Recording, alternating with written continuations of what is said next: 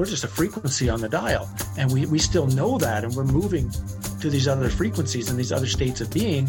And of course in order to become a member of society and be one that's here you've got to be locked in that frequency.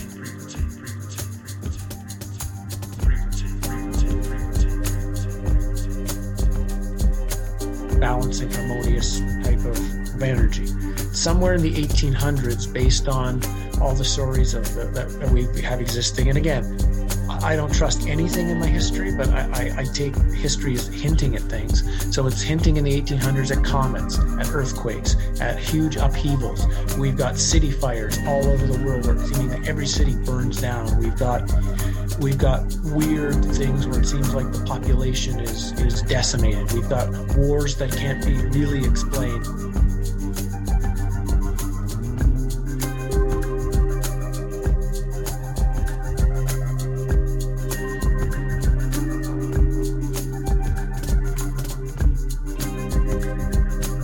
So wow. much has been lost, so much is just gone that whatever they have is just a tiny little piece that has survived, even though that's great and incredible. It just gives a, a glimpse of what it must have, what, whoever, what it must have been like a thousand years ago when they had all of that knowledge complete and usable. It's, uh, it's pretty amazing stuff. Energy is just, it's fused with intent. Uh, you know, they saw 20 elephants on the street, and of course, everyone's telling there are no elephants, and what, you know, what are you talking about, dude? And they didn't have the capacity to understand their experience when they came back. There was no one there to help them. There was no one there to, to, to share what happened, and so literally their mind fragmented and, and broke. Their mind couldn't handle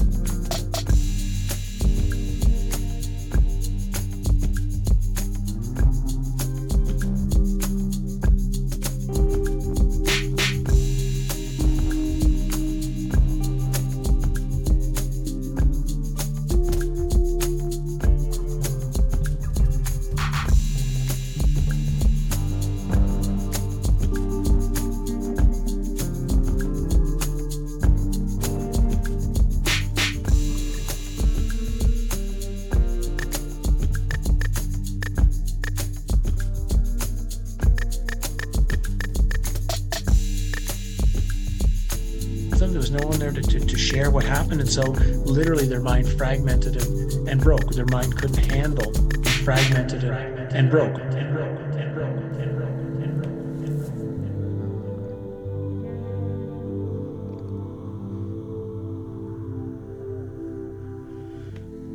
You are about to listen to a Rising from the Ashes interview with Howdie Mickoski.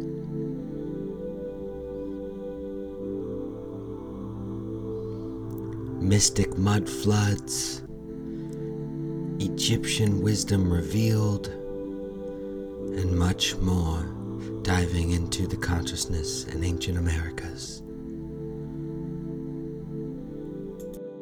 Hello, Fire Tribe. Welcome to Rising from the Ashes. I'm Dan Unaki Dan. And I am the homie Romy. Hello. Hello. We are joined by Howdie Mickoski. How you doing, Howie? Howdy. Oh, you say it's been a busy day, but I'm okay. Uh, you guys are early in the morning. I'm late in the day, but we'll yeah. see what we get done. Excellent. Yes, beautiful, beautiful. You're a you're a Canadian uh, that uh, transferred his life over to Norway. Is that correct? Right. That is correct. Whereabouts in Canada are you from? Uh, pretty much, you could say grew up in Ottawa and then moved to Calgary when I was about 25 or 26. So oh, wow. uh, had a bit of East and West uh, through my life. Yeah. But it's two really different parts of my life. The East part of my life, that's when I was sort of normal guy, just being a, a uh, hockey player and university student and etc. And then the other part of my life is the stuff we'll be talking about today and being a stand-up comedian. And so they're literally the move west was like a at a moment where my life was and one life was ending and another was starting. So it was also quite symbolic. Wow. Do you, uh, I had no idea you do stand up comedy. That's amazing. Is that yeah. on your, I haven't seen that on your website at all. Is that, do you have a different website for that? A different place where No, I, have I've been retired from that for 10 years. oh, wow. Years. well, maybe can, can you give us a, cause I, the few, um, shows I've heard you on, I've never heard you talk about like a, like a, a history from, you know, your youth to where you are now. Do you mind giving us like a, a, a, a fun history with that? Is that what you'd like? I yeah, man. Of course. we want to hear about you, the Howdie Mickoski that is. Okay. Um, yeah. So, um, yeah, pretty much you could say grew up in Ottawa. I grew up in some other places before that, but really spent most of my life growing up in Ottawa, nation's capital of Canada. Uh, was mostly a hockey player and uh, sort of a semi high school idiot. Um, you know, I had I I was I had good grades, but uh, I didn't I didn't take things very seriously. Um, I always had sort of like a comedian in my blood, you might say, but it didn't come out for a while. Then I went to university. Um, yeah, when I was 19, and that sort of sucked a lot of the creativity out of me. I was very creative up to the point that I went to university. I became a historian, and that really, well, I did learn some useful things there. It did actually box in my creativity quite a bit uh, once I went there. Uh, before the last year of university, my father stole all my money from me. Oh, and so um, wow.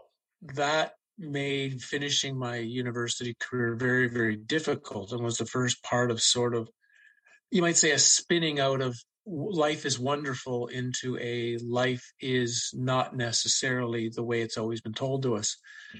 Um, I did manage to finish and get my degree. Just after that happened, the girl I'd been dating uh, was murdered and that yeah so that when when when joan died that was quite a change in my entire mental state in my because it um it was really the first part of inner seeking it was the first part of a real spiritual journey that started which was the world tells you you're supposed to live a certain way and she was living that way and now she's dead and i had to start asking well why am i living under these same supposed rules and I began breaking them all actually, just and and but I started spinning into a real depression because I didn't go. I just like I didn't like get any help for it. I didn't get any therapy or you know I just dealt with it. And and but at the same time I was questioning hard questioning inside but I, I was not getting any assistance from the external world. And I was spinning into a really deep depression. And I got to the point in 1997 where I wanted to kill myself. I just I, I couldn't feel like I could be in the world anymore. And I just couldn't find a clean way of doing it, you know. Um, and then there was a television program came on on uh, ancient Egyptian pyramid building, and as soon as I saw the program, it was like uh, it was like the the pieces of my internal being just that were fragmented came instantly together, and I knew that's what I'm supposed to do. Ancient Egypt has a has a secret, and I have I have that's going to be my life and everything changed at that point. I, had become a comedian about 94, 95. So I was still doing stand up comedy, which was great because it gave me, it gave me a lot of free time. You know, I only had to work a few weekends. I was doing uh, mostly corporate comedy. So I worked a couple of weekends a month and the rest of the time was free. So I had all that time to research, uh, not only ancient Egypt, but then I started digging into uh, alchemy and Hermeticism, and I was lucky enough to meet a, a, Korean Zen monk. So I spent a lot of time with with him, with several native Indian medicine men on their reserves, with some uh, qigong doctors from China, and slowly began building up knowledge and information, or at least what I thought was a lot of knowledge and information. Wrote the book on Egypt after having been there in 2004, thinking I knew quite a bit about the world and reality. Ah. And then, yeah. And then in 2005, that's when I fell in the canyon and had the death experience and kind of realized the, the, the non-reality of reality and non-reality of the self. Yeah. Might I interject here? When you say fall into the canyon and had the near death experience, what canyon and, and what near death experience? Because that's that's uh, you glossed over. That's that's a really big uh, curiosity for me. Uh, near death experiences and that type of like astral projective type of situation. Uh, well, I've had I've had previous death experiences prior to that, but in this case, uh, shortening it for for the simplicity of the viewers, uh, I, I, slipped into a river right near one of Canada's largest waterfalls, not knowing the waterfall was there originally, and the uh, the the speed of the water was it was intense. At first, I did manage to swim back from the shore. I mean, I began to realize very quickly what was three seconds ahead of me, and wow. I, managed to swim back to the shore where a friend was. and just as I grabbed his hand, I, I pulled him in by accident as well. So we were both now stuck in the into this in this river. Uh, I was being pushed, you know, uh, basically just just blown past. And in the course of this being blown past, in the microsecond, I realized uh, this is where I'm going to die. You know, this is you can't you can't get out of this. And in fact, we found out. My friend and I, obviously, we both got out eventually, but we found out year, uh, uh later on from some park rangers that, uh, like, no, people have fallen in at the exact same place we've fallen in, and they've they, have they have all died. Um, so, so in that moment, I, I, re- I, realized I was going to die, and it was fine. There was a, a, complete acceptance. I had no need to keep living. I had no need to stop it. I was just, it's like I was going to die, and I'm going to get front row seats to it. Mm. And once I had made that, once I had that acceptance, there was a everything I could classify as me disappeared. So thought was gone, experience was gone, um, hopes were gone, fears were gone, memories were gone. Everything was had literally now just vanished, and all that was left was uh, an observing consciousness, observing what was happening in the moment. And it was the realization that everything I'd always believed myself to be was false. It was fake. It's not real. Um, I'd gone through years of, of work dealing with reality, breaking down reality prior to that to show that reality is not real, that reality is very transparent and very non solid but I was still very solid. This experience at that moment in the canyon showed me I'm not solid either. I'm, I'm another, I'm as transparent as anything in the world um, what started happening from there was, and this is a microsecond, right? Like literally all in one second. These giant, I call them clusters of information because it wasn't thought. It was these things would come up into my into my into my scene and they would like burst, and it would be whatever was in there was completely understood automatically, and then the next one would come up and burst. At the same time, I felt like I was getting a computer download. Is the best way I can describe it. Like someone stuck a, a, a stick into my head and was just downloading files into my brain and I think, like for example, uh, the, the exposition book that you're going to want to talk to later, I think that was in the download that went into my brain, and a large portion of the 15 years since that happened has been like trying to go through my internal hard drive and figure out what was downloaded. So this was going on; these clusters of thought. This was coming up. I was moving uh, uh, obviously at a rapid speed in the water. By now I was upright. I wasn't, I, had been swimming, but now I was literally upright and just being, being drilled by the water. It was, it was early May. So it's the runoff. It's, it's, uh, the, the water's at its highest speed of, of the year. And I looked back and I saw my friend who had kind of managed to, to, to swim in place. So he wasn't getting pushed by the river. He was exactly where he was. And now a thought appeared, first thought that appeared in the experience. And that was, uh, if I don't get out, how is my friend going to get out? And at that moment, I hit an underwater boulder with my leg because I was upright like this. So my, my legs hit a, hit like a giant boulder, veered me a bit off course from where the water was heading to the waterfall.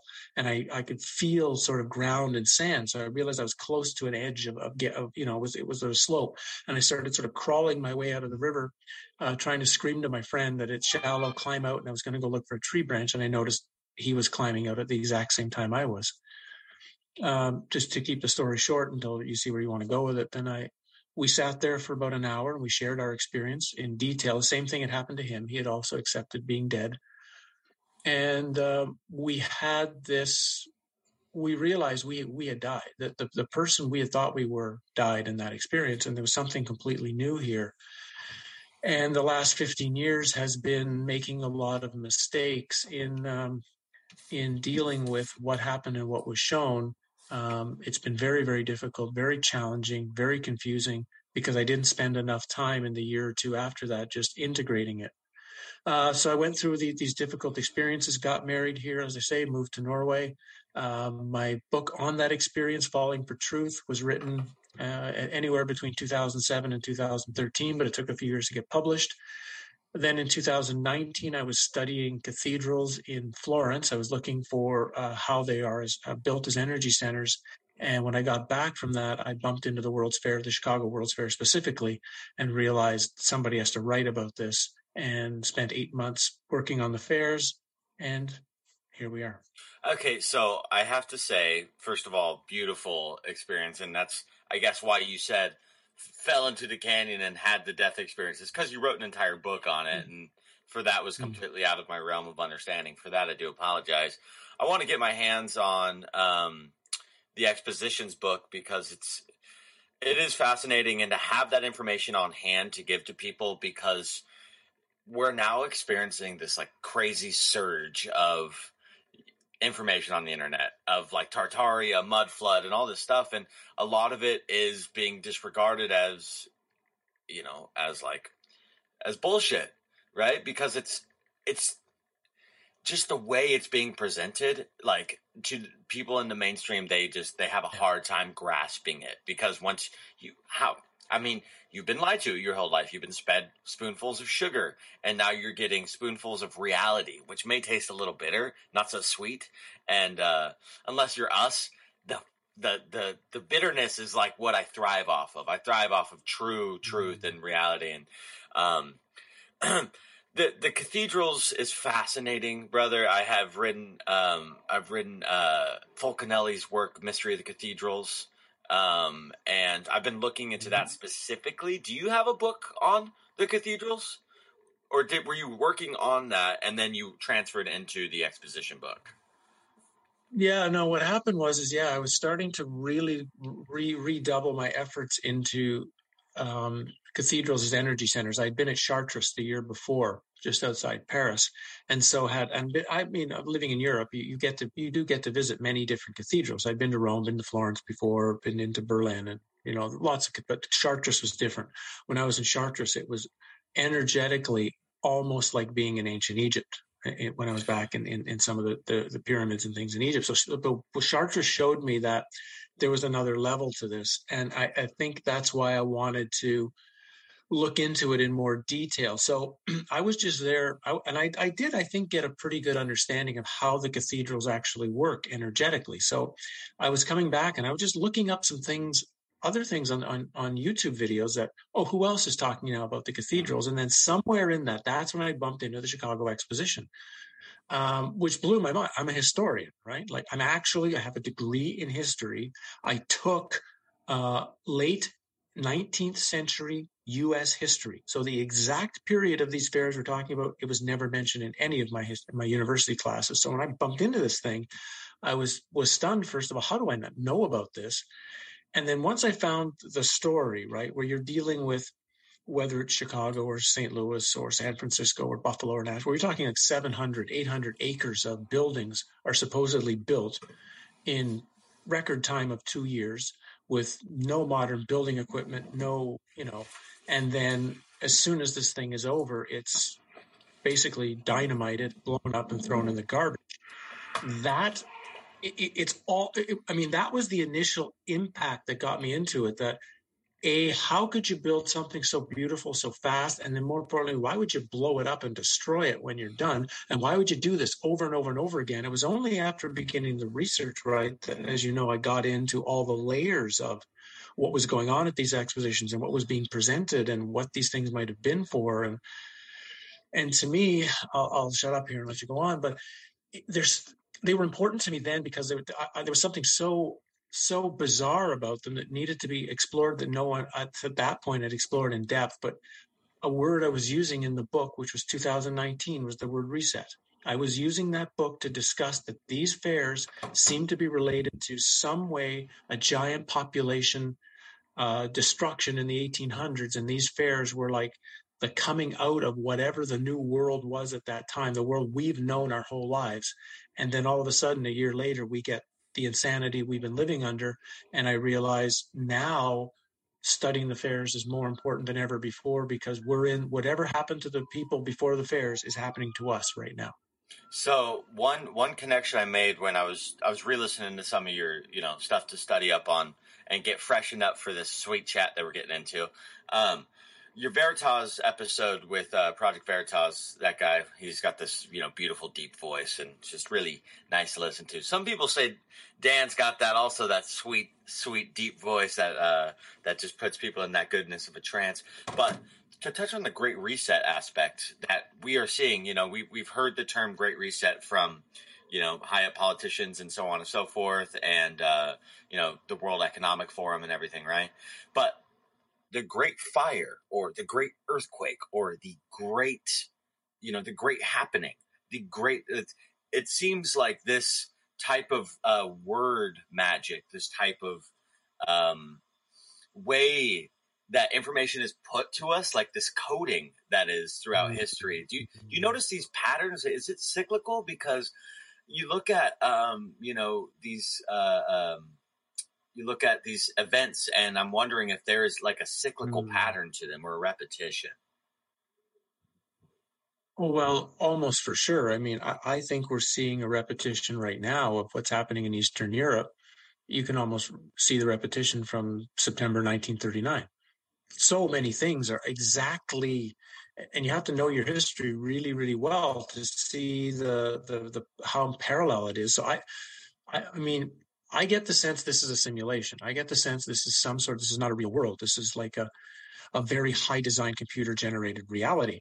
And so, one of the things, if you're going to have a computer generated reality, you can't have a billion possibilities. You just you can't program that many in your system. You're going to program a finite number of things that can happen in the dream and with people themselves. Mm-hmm. And it makes sense that they will if you're seeing repeating things over and over again, that's another that's another clue that you're in a simulation because if we weren't, if we were truly in some sort of completely free uh, environment, you wouldn't see as much repeating. You wouldn't see people through history looking the same as somebody today. You wouldn't. Um, somebody told me this one. They said uh, I was on a show or something, and they said if you want to know if you're in a simulation, you have to look at it this way: uh, the programmer will put the most amount of time into the present and into the future, where the simulation is going. They will put the least amount of time into the past. So if you look into the past of your world and there's lots of holes, there's lots of things that aren't understood, there's too many things that don't make any sense, that's highly likely you're in a simulation because that means the programmer didn't have time to put it in. So partially the study of of history and showing the lies of it, or at least the non-truth of the narrative, is really when you if you be honest about it, is just telling you well we don't know if we have a real past or not. We don't know if we're like the robots of westworld that hmm. one day we were turned on with a backstory and all of the rest of it is just is just is just that. It's a backstory. We don't know what day one really is. And so as you begin to dig through the material i go through all of these other secondary questions if you're serious about this stuff will join with it. And so it becomes a much bigger exploration than this, like you say, the standard people. They look just at the history. They're looking just at the buildings. They're talking about, oh, there was an ancient civilization here. There was a mud flood. There was, okay, but so what? Like, so what? You know, that's good. That's great. Yeah. Yeah. But what's, where does that take you? What's the next step? And as you can see, if you really want to go with this, it can really take you to a lot of deep areas. So that yeah, it's super super fascinating and it's disheartening too because you know looking into history and, and having something tangible to hold on to is you know it's it gives you gives you like joy like you want to be able to have this meaningful purpose. I don't think i kind of you know simulation theory at one point i thought was like kind of like a cop out right? It's just like oh everything's a simulation. But then i pop back into it and i see patterns and i see cyclical things and kind of like what you described. And so you know it's this ebb and flow of understanding um that is just it's just mind blowing and uh, you know, you talk a lot about um, you know the Plato Plato's allegory of the cave, um, and you compared it to this other uh, kind of experience that you had. I can't remember where, but you were talking about these curtains painted on a wall, and and then you compared that to this this Plato's allegory of the cave. Can you tell us that story? Because that's that's pretty fascinating too, and that that connection that you made there.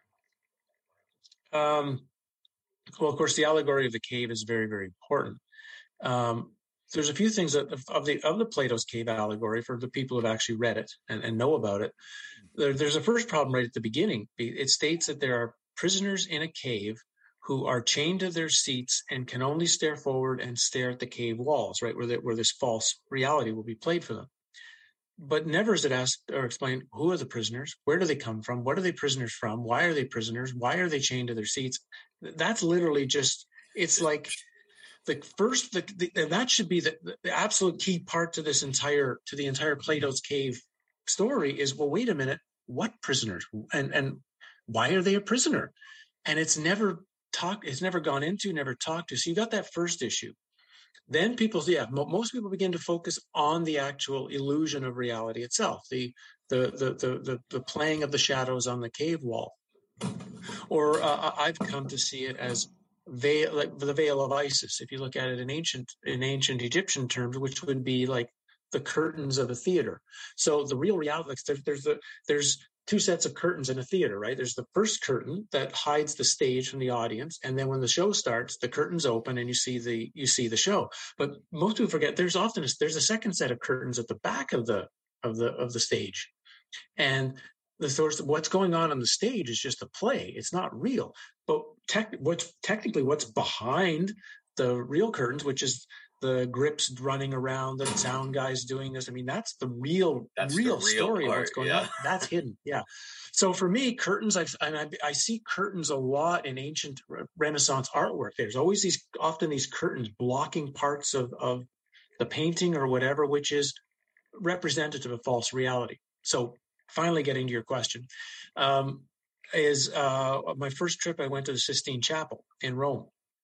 And uh, when I was there, most people are staring either at the ceiling uh, of Michelangelo's paintings, which which yes are spectacular, or the main one. He, he also did the painting on the backs of far far wall, which is also incredibly symbolic, and there's a lot there. But on the sides of, of the Sistine Chapel are also fabulous paintings, including Botticelli and, and a number of other Renaissance artists did the walls. But there was one section of each side of the wall that got my attention, and those were curtains like not real curtains, they were painted on the wall. Now, if you're going to paint something on a wall, I mean, I've got Botticelli right beside the curtains. Why wouldn't you have Botticelli paint another masterpiece? Why do you want to put curtains on the wall? Like, why do you want to paint curtains on the walls of Sistine Chapel.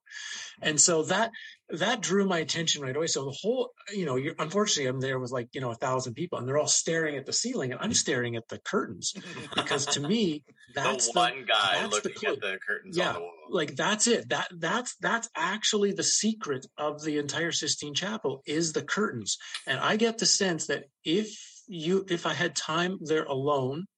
Um, like I've had in experiences in other temples in Egypt or Mexico or around the world, and could just literally stare at those curtains for seven, eight, ten hours straight. My feeling is if you could vibrate your frequency, begin to vibrate your frequency high enough, those cur- those painted curtains will move they'll open and there will mm. be my feeling is there is actually something just like happened to me in that egyptian temple it, you might have heard that experience where i had the where i saw the holographic image on the other side of the relief i think there's something like that in the in, in the in the sistine chapel and that is the whole secret of the whole room and everything that's been done there is on the other side of those curtains and at least to date no one has explained mm-hmm. has at least openly said that or said they know what's on the other side. Probably, if you did actually open those curtains and find what's on the other side, you would probably learn to keep your mouth shut about it. Mm-hmm. That's super fascinating, and it, it kind of touches into. I call the cathedrals and and other types of architecture resonance architecture. That's my term for it. I like to study yeah. that. It's a heavy interest of mine. And I was just in Denver, mm. Colorado mm. yesterday looking at um, so all the state capitals in in the U.S.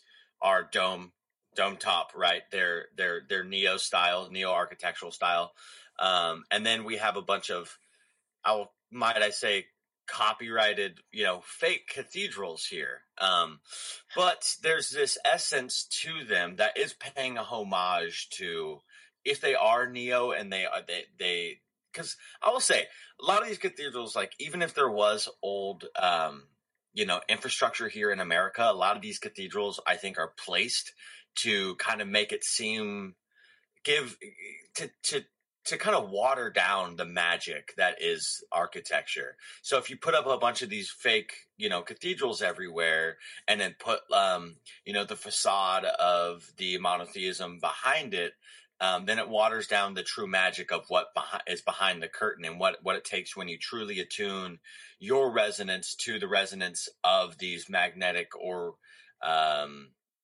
anomalistic types of architectural structures. And I wanted to ask, I have a, a little a little uh, question here. Um, just before you get there, just before yeah. you ask your question, I just have because you were saying being in Denver, so I just looked up the state capitol building because the state capitol is in Denver, and that that state capitol building is beyond spectacular. I mean, that is that is a perfect explanation of of, a, of an unexplainable building. Yes, there's no way you could explain how that's built. What's the date they gave for this being built? Uh, 18, um, yeah.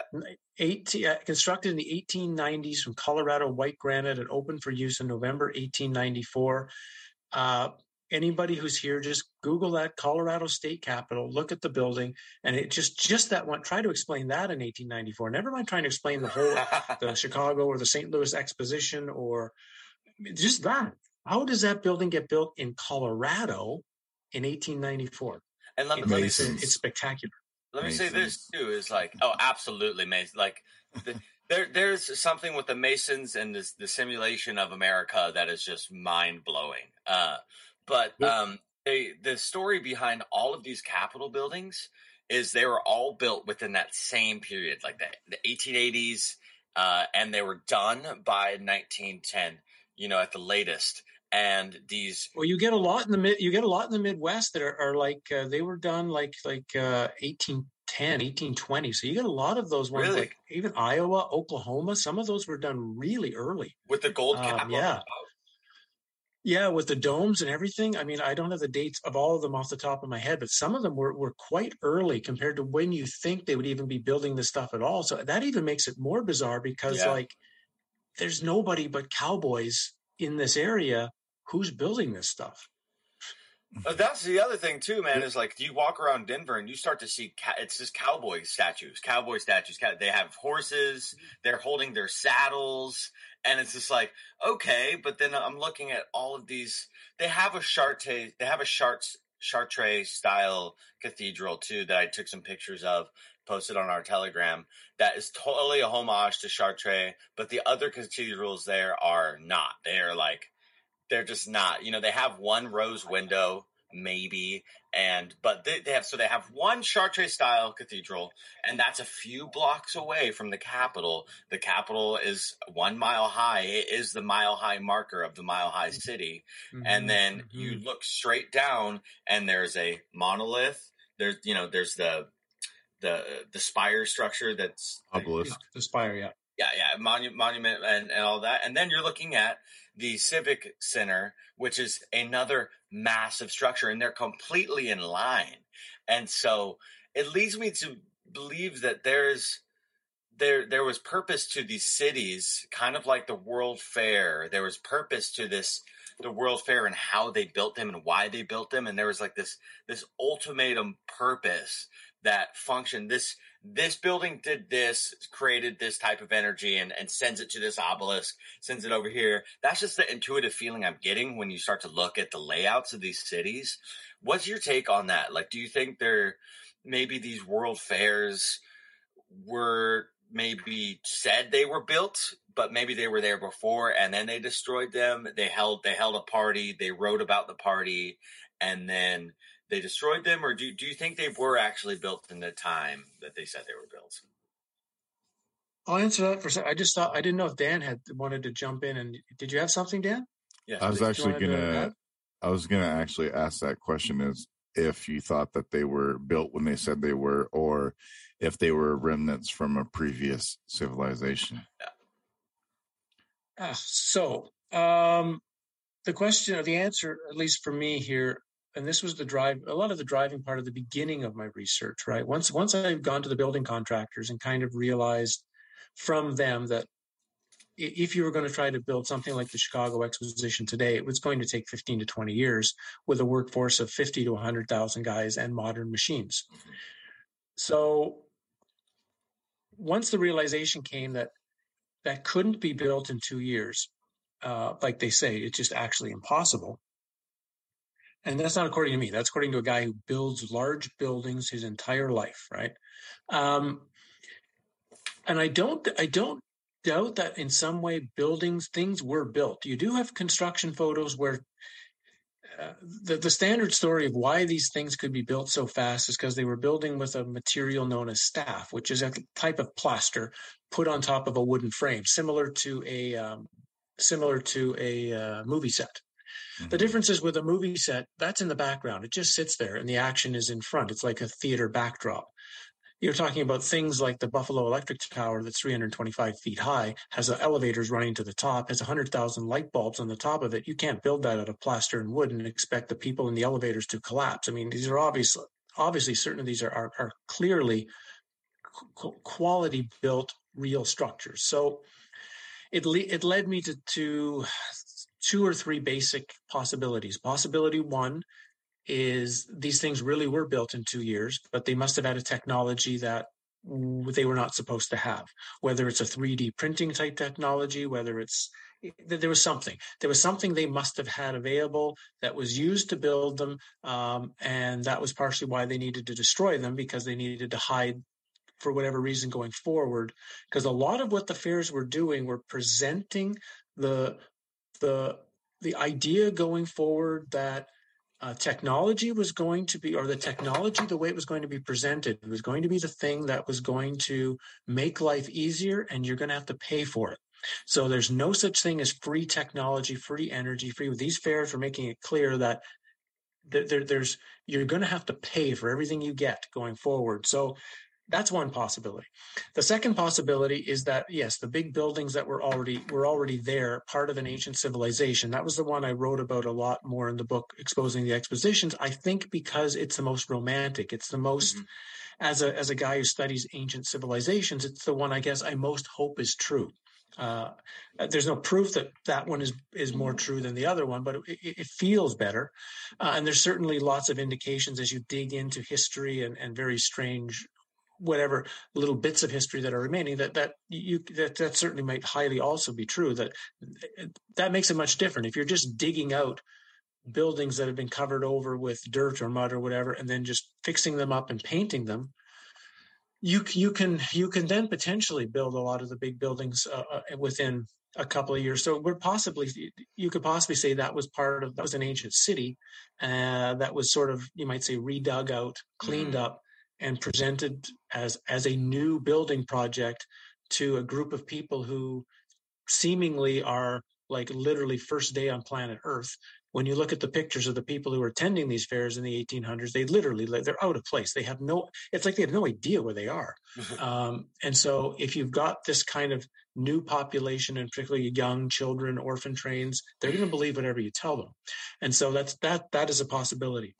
The third possibility i've got which I've, I've only picked up in the last year after the book was done is um, if if the world's more like a simulation if the simulation started then, then literally they, they, these these world fairs could have just been, in a sense, programmed in for some reason as the starting energetic point, as an energy be as an energy building point to take us where we've gone. So those are now my three, Dan, and Roman, that I've kind of come across as likely what's going on the, the, the standard narrative is I've broken that down I think pretty easily even though a lot of people are still trying to attack me on these theories and um, whether you know like Jon Levi and and and Michelle Gibson and a whole lot of others have been talking about this as well for years but um, the the attacks we get are pretty strong when we mention this stuff um, people don't like their history being uh, questioned it, it, it's very it's very dangerous for a lot of people's identity yeah. Yeah.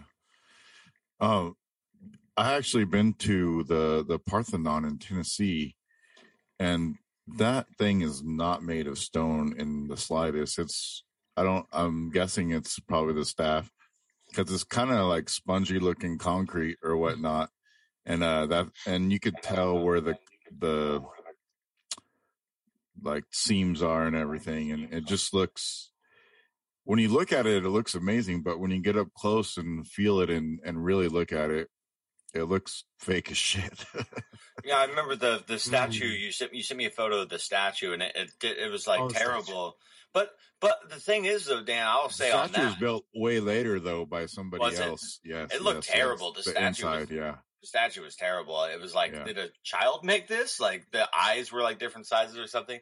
But it's like if they bur- they burnt or destroyed most of these, right? So yeah. maybe if they left the why would they destroy the really epic ones? Like looking at the Chicago Exposition, yeah, I mean, I think everyone that's listening here has seen photos of it. It's absolutely immaculate, and it's in Chicago. It's it's mind blowing. And uh, but and would they? But one one building always survives. One building yeah, one always survives. And it's always, and it is mar, it's marble or granite. I mean, it is as solid as it could be. It's going to be here a hundred years from now, and uh, and they tried to tell us that's the only one. There was just one building we made for real. The others were all fake. That's um, so the study of those one buildings that are left tell us a lot of what the other ones must have been like. Yeah, I, and it's like they do they give a reason to pay this homage to our you know our ancestors? Like they were building these greek style buildings or these these neo renaissance buildings. What is it is there any reasonings that they give to why they were built paying the homage to that architectural style? Mm-hmm. what is the reason to imitate that?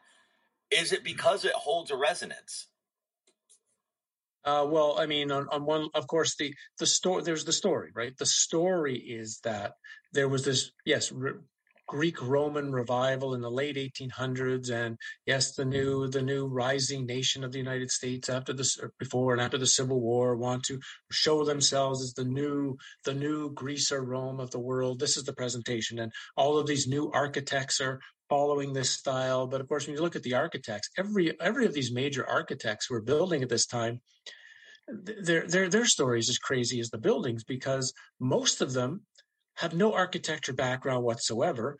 Um, like Olmsted, uh, or uh, I'm not Olmsted, uh, Root and uh, Burnham. So Burnham, who is the main builder of the Chicago Exposition, for example, pretty much has no no architecture experience whatsoever. He he took drafting or something in school. He failed out of a whole lot of courses. Bumped into this other guy on the street Root, and they decided to start their own business. This is the story. And then, like three weeks later, the head of the Chicago uh, stockyards like the richest guy in Chicago decides to hire them to build his private mansion. And in the course of that, he marries this guy's daughter. So how does yeah how do you go from no architectural experience at all zero to having the guy who owns the union stockyards like you know like bill gates all of a sudden picks you and says you're going to be the guy that's building my brand new mansion and oh by the way you can marry my daughter at the same time. Uh, uh, it's, and it doesn't matter where you look. Who built the st louis fair? Who built the san francisco fair? Who built the buffalo fair? It's the same kind of crazy stories that are pretty much obvious misdirection. So what we're seeing is a, an overlay, a, a narrative that's been that's been built up over time to try to explain that buildings that obviously were not built in the late 1800s to try to give a, a, an example that people will kind of say oh okay yeah i guess that makes sense and go on with their day and not really dig into it as opposed to the reason i would still say if i had to pick one of the examples the reason they're they look greek or roman is because they are at the same time period as the buildings in greece or rome. It's all one civilization worldwide.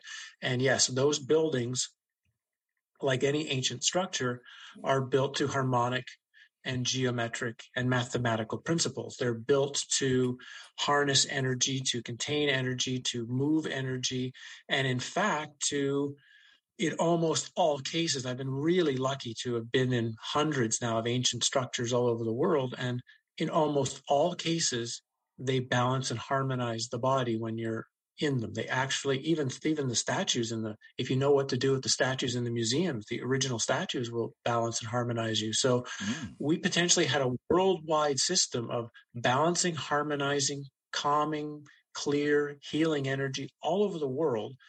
Like I said for sure, if if you were sick and you were near Chartres Cathedral, I would just say forget the hospital. Just go to Chartres Cathedral and stay, spend a couple of days in there. I wouldn't doubt, especially when it was functioning. It's not functioning at its at its proper rate now, but when it when it would have been functioning at its proper rate in the 16, 15, 1400s, whatever, I think that's all you would have had to do.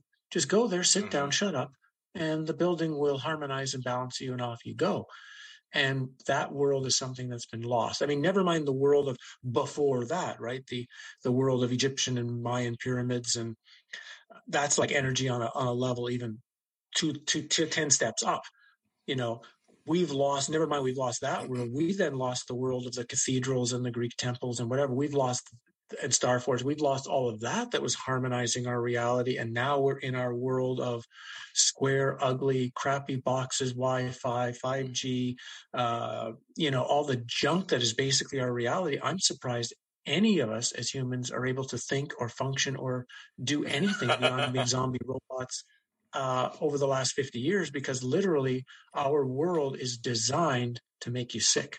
Yeah. And, you know, it's the food and what we put in our body is also just a huge part on that. Like, you know, when you mm. attack your cells with, you know, all of this garbage, you're not even able to uh, allow your consciousness to resonate with the earth consciousness to at least see between the lines. And so there's this, um, this concept of like stacked realities, right? That there, we have all of the realities here now, um, existing mm-hmm. at the mm-hmm. same time and, you know, I, I think that's what downloads can be like your experience falling into the river and, and having all of this information happen, you know, is almost like this, like mm. it's a surge or a break in the simulation. And some of, you know, you fractured it and um, some of these stacked realities were able to come into your consciousness. Do you like, can you give us some more? Maybe, do you sound like you've had like quite the, um, and it's unfortunate that you have to have these like traumatic experiences to to elevate your consciousness and bring you to where you're at. But then again, is it so bad? I mean, do you think it's bad? Like, how is your life now? Do you think there's stacked realities? What's your opinion on that? And maybe a couple more experiences because we love those stories around here, brother. Um, you know, when when you're having a happy dream, you don't want to wake up. When you're having a nightmare, that's when you want to wake up. So tragedy and trauma is part of the waking up process that anyone who has gone to any deep introspection or anyone who's gone to questioning anything will not do it from having a happy life. There has to be there has to be difficulty, trauma, challenge, problems. That is the only thing that will get people really seeking um, something within that they can find and hold on to as true. So, um, and and certainly people have had far worse trauma than than me. I mean, I mean, my life, yeah, my life's been hard, but I know several people who, you know, my life would, would have been easy compared to what they've had to go through. Um, but so trauma, you might say, is there as part of the almost like the, built into the system to uh, to give you an opportunity to want to get out of the nightmare. That's that's step one. Um, as a second part of your question, yeah, I, I, sort of see it as as though like the way you described it, I see it like uh, multiple uh, multiple radio channels all going on at the same time, and we've just become used to tuning our dial to AM twelve hundred all the time. But that doesn't mean AM eleven hundred, AM 10, 1000 are not running as well. We just we've learned um, mostly through our parents and then through schooling that it's as soon as you start seeing things that are not the way everyone else sees them, that's bad. Um, so you have to keep your dial, you know, tuned really tightly. Um, I, I, watched. I've seen a couple of kids be be programmed um, in a sense that you know the parents were just being parents. They were they were doing. But uh, this was one child. She's about two, maybe just at the point she's speaking now, but not fully. And she was always referring to herself in the third person. You know, it was like Sally wants a drink. It's not I want to drink. Sally wants to drink. Sally wants to go outside. So she was she she was she was speaking in such a way that um, Sally and her were two completely different things. And of course, the parents would constantly correct her. No, no, you're Sally. You say, I want to drink. No, Sally wants a drink. No, no, you're Sally. and I could realize we all must have went through this battle where at some point in time, you know, we were, we're tuning our dial to all these other frequencies and we know Sally or Roman or Dan or Howdie, we're, we're just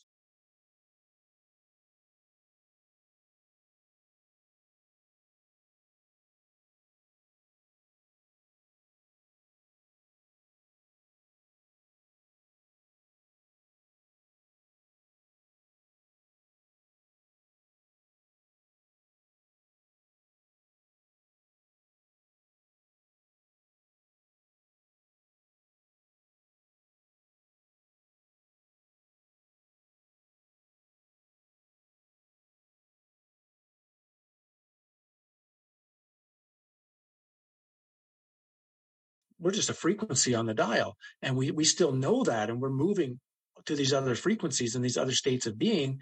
And of course in order to become a member of society and be one that's here you've got to be locked in that frequency.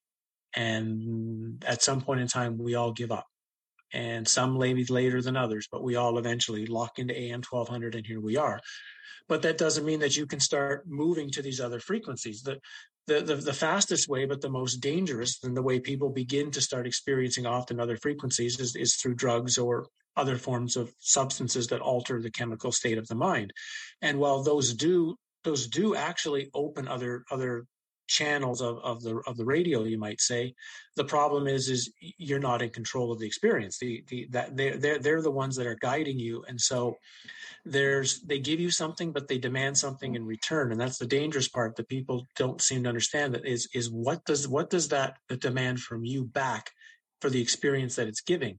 And so uh, that's why i was lucky enough to learn how to do this what you might call channel movement without any of that to to go to other radio stations just from just from and i don't i hate the word meditation because i don't like the word and i don't like what it how people think it actually means because it means nothing like that but various forms of whether it be walking gazing uh, mm-hmm. all sorts of experiences that were designed to alter give you a chance to shift reality and uh, the nice thing about doing that is then and you might say i'm mostly in control.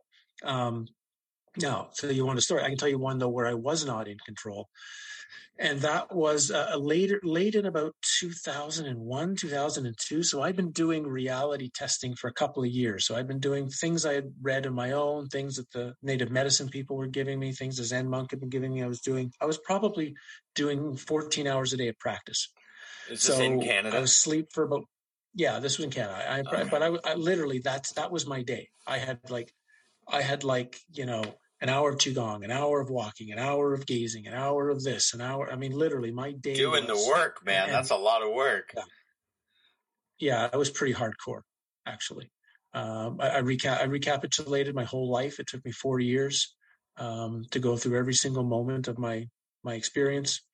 Um, so all this was going on at that time, and and so of course, as you're deepening this this work, and you're seeing more and more and more, there's if you go too i was if you go too fast then you're you're going to get some mental breaks. So one day i was with i was at a girlfriend's house and um, i noticed that her sister drove up and parked her car and was coming over to visit. She hadn't called. She was just dropping by. I said oh your sister's coming over. With me well she's just she's just parked. She's she's you know she's coming over. And she's like howdie what are you looking at? That's a wall. And then there was a knock on the door and it's like for me the wall literally didn't exist I was seeing directly outside with no wall. We were watching television or something. So I kind of, I just wasn't paying attention, right? And I could just see her that she, and so we had this conversation for a while of how I could see her. But it was during this exact period of time that nothing was staying solid necessarily. So if I was going to go sit on a chair, I used to have to hold the chair firmly with my hands uh, to make sure it was still there when I sat down. Everything in reality was coming in it, like literally to that level. Uh, nothing was necessarily holding on to the transparency. Prior to that, I was able to have control of it. I could just so I could stop it whenever I wanted and say, okay, you know, I don't I don't need to be seeing realities layers right now. I just want to be me and normal. But I went through this small phase of I was losing control. And thankfully, uh, the, I mentioned this to the Zen monk he was in Hawaii at the time, and it was he didn't speak English, but it was translated back from someone who spoke Korean. Basically just said, "Oh, he thinks you're going crazy, and he thinks it's quite funny. Um, go play golf for a few days and just kind of forget about it and and see what happens." So I, I first took his words that he did acknowledge that I was breaking, that I was actually, you know, my mind was was breaking, but he didn't think it was a problem because he thought it was funny. Oh yeah, so it's funny. And then he just so I went and golfed for a couple of days, and then it all just stopped. Um, but all of that that I saw, all of what I saw from the non reality of reality, of what reality, how it was not solid at all, had a huge impact on it. Obviously, that'll have a, that'll impact the rest of your life when you start to realize that nothing in this reality is solid. It's transparent, changeable, not even there. Um, that starts to make you wonder, what the hell have I been doing my whole life? And of course, we're trained um, not just in school to achieve and get things and have success, but then when you go into the spiritual community, the spiritual community wants you to control the world, wants you to manifest your desires, wants you to learn how to control your mind so you can you can have the the world you want and the things you want. In one sense, it's transparent. It's it, it, of course you can, but once you start seeing, but it's not actually real. It's not actually there. What difference does it make if you manifest something really great or not? Who cares? you, it's like you're, you're you're adding another prop in the show on the stage. Yeah, okay, it might make this the show a bit interesting for the audience, but really, there's no it has no impact on you and success or failure or anything else. It's literally just you're just you're just making prop changes in the show. Mm-hmm. And as I began to understand a lot of this stuff, yeah, a lot of the, the need to succeed began to begin to slowly filter out, or the, the need to, to do even uh, do anything. It's like begins to, to seep out of you because once you realize it doesn't matter whether you succeed or not, it's it's you're succeeding in a fake reality, right? Not that you shouldn't try to do things. There's a reason you have to do things in this reality, but as soon as you try to attach importance on what you do or what happens, you're trapped. It's got you. As soon as you're just acting in the world the way your character in this movie is sort of supposed to be, things begin to lighten up. They begin to get much easier. Yeah. It's good. Uh, to get back to the World Fair a little bit uh, and to hmm. play a little uh, devil's advocate, do you think that hmm. maybe building these buildings in uh, such a way, or not even building them if they did or did not, but showing them to the other people, to the lemmings that are coming in to visit, do you think that is bringing them inspiration by having these big awe inspiring buildings that it makes their creativity go look at what i can do maybe that jump starts the simulation in a way to have all these people at the same time see this these magnificent structures and then be like oh we should start creating grandiose things because now we can see that it can be done.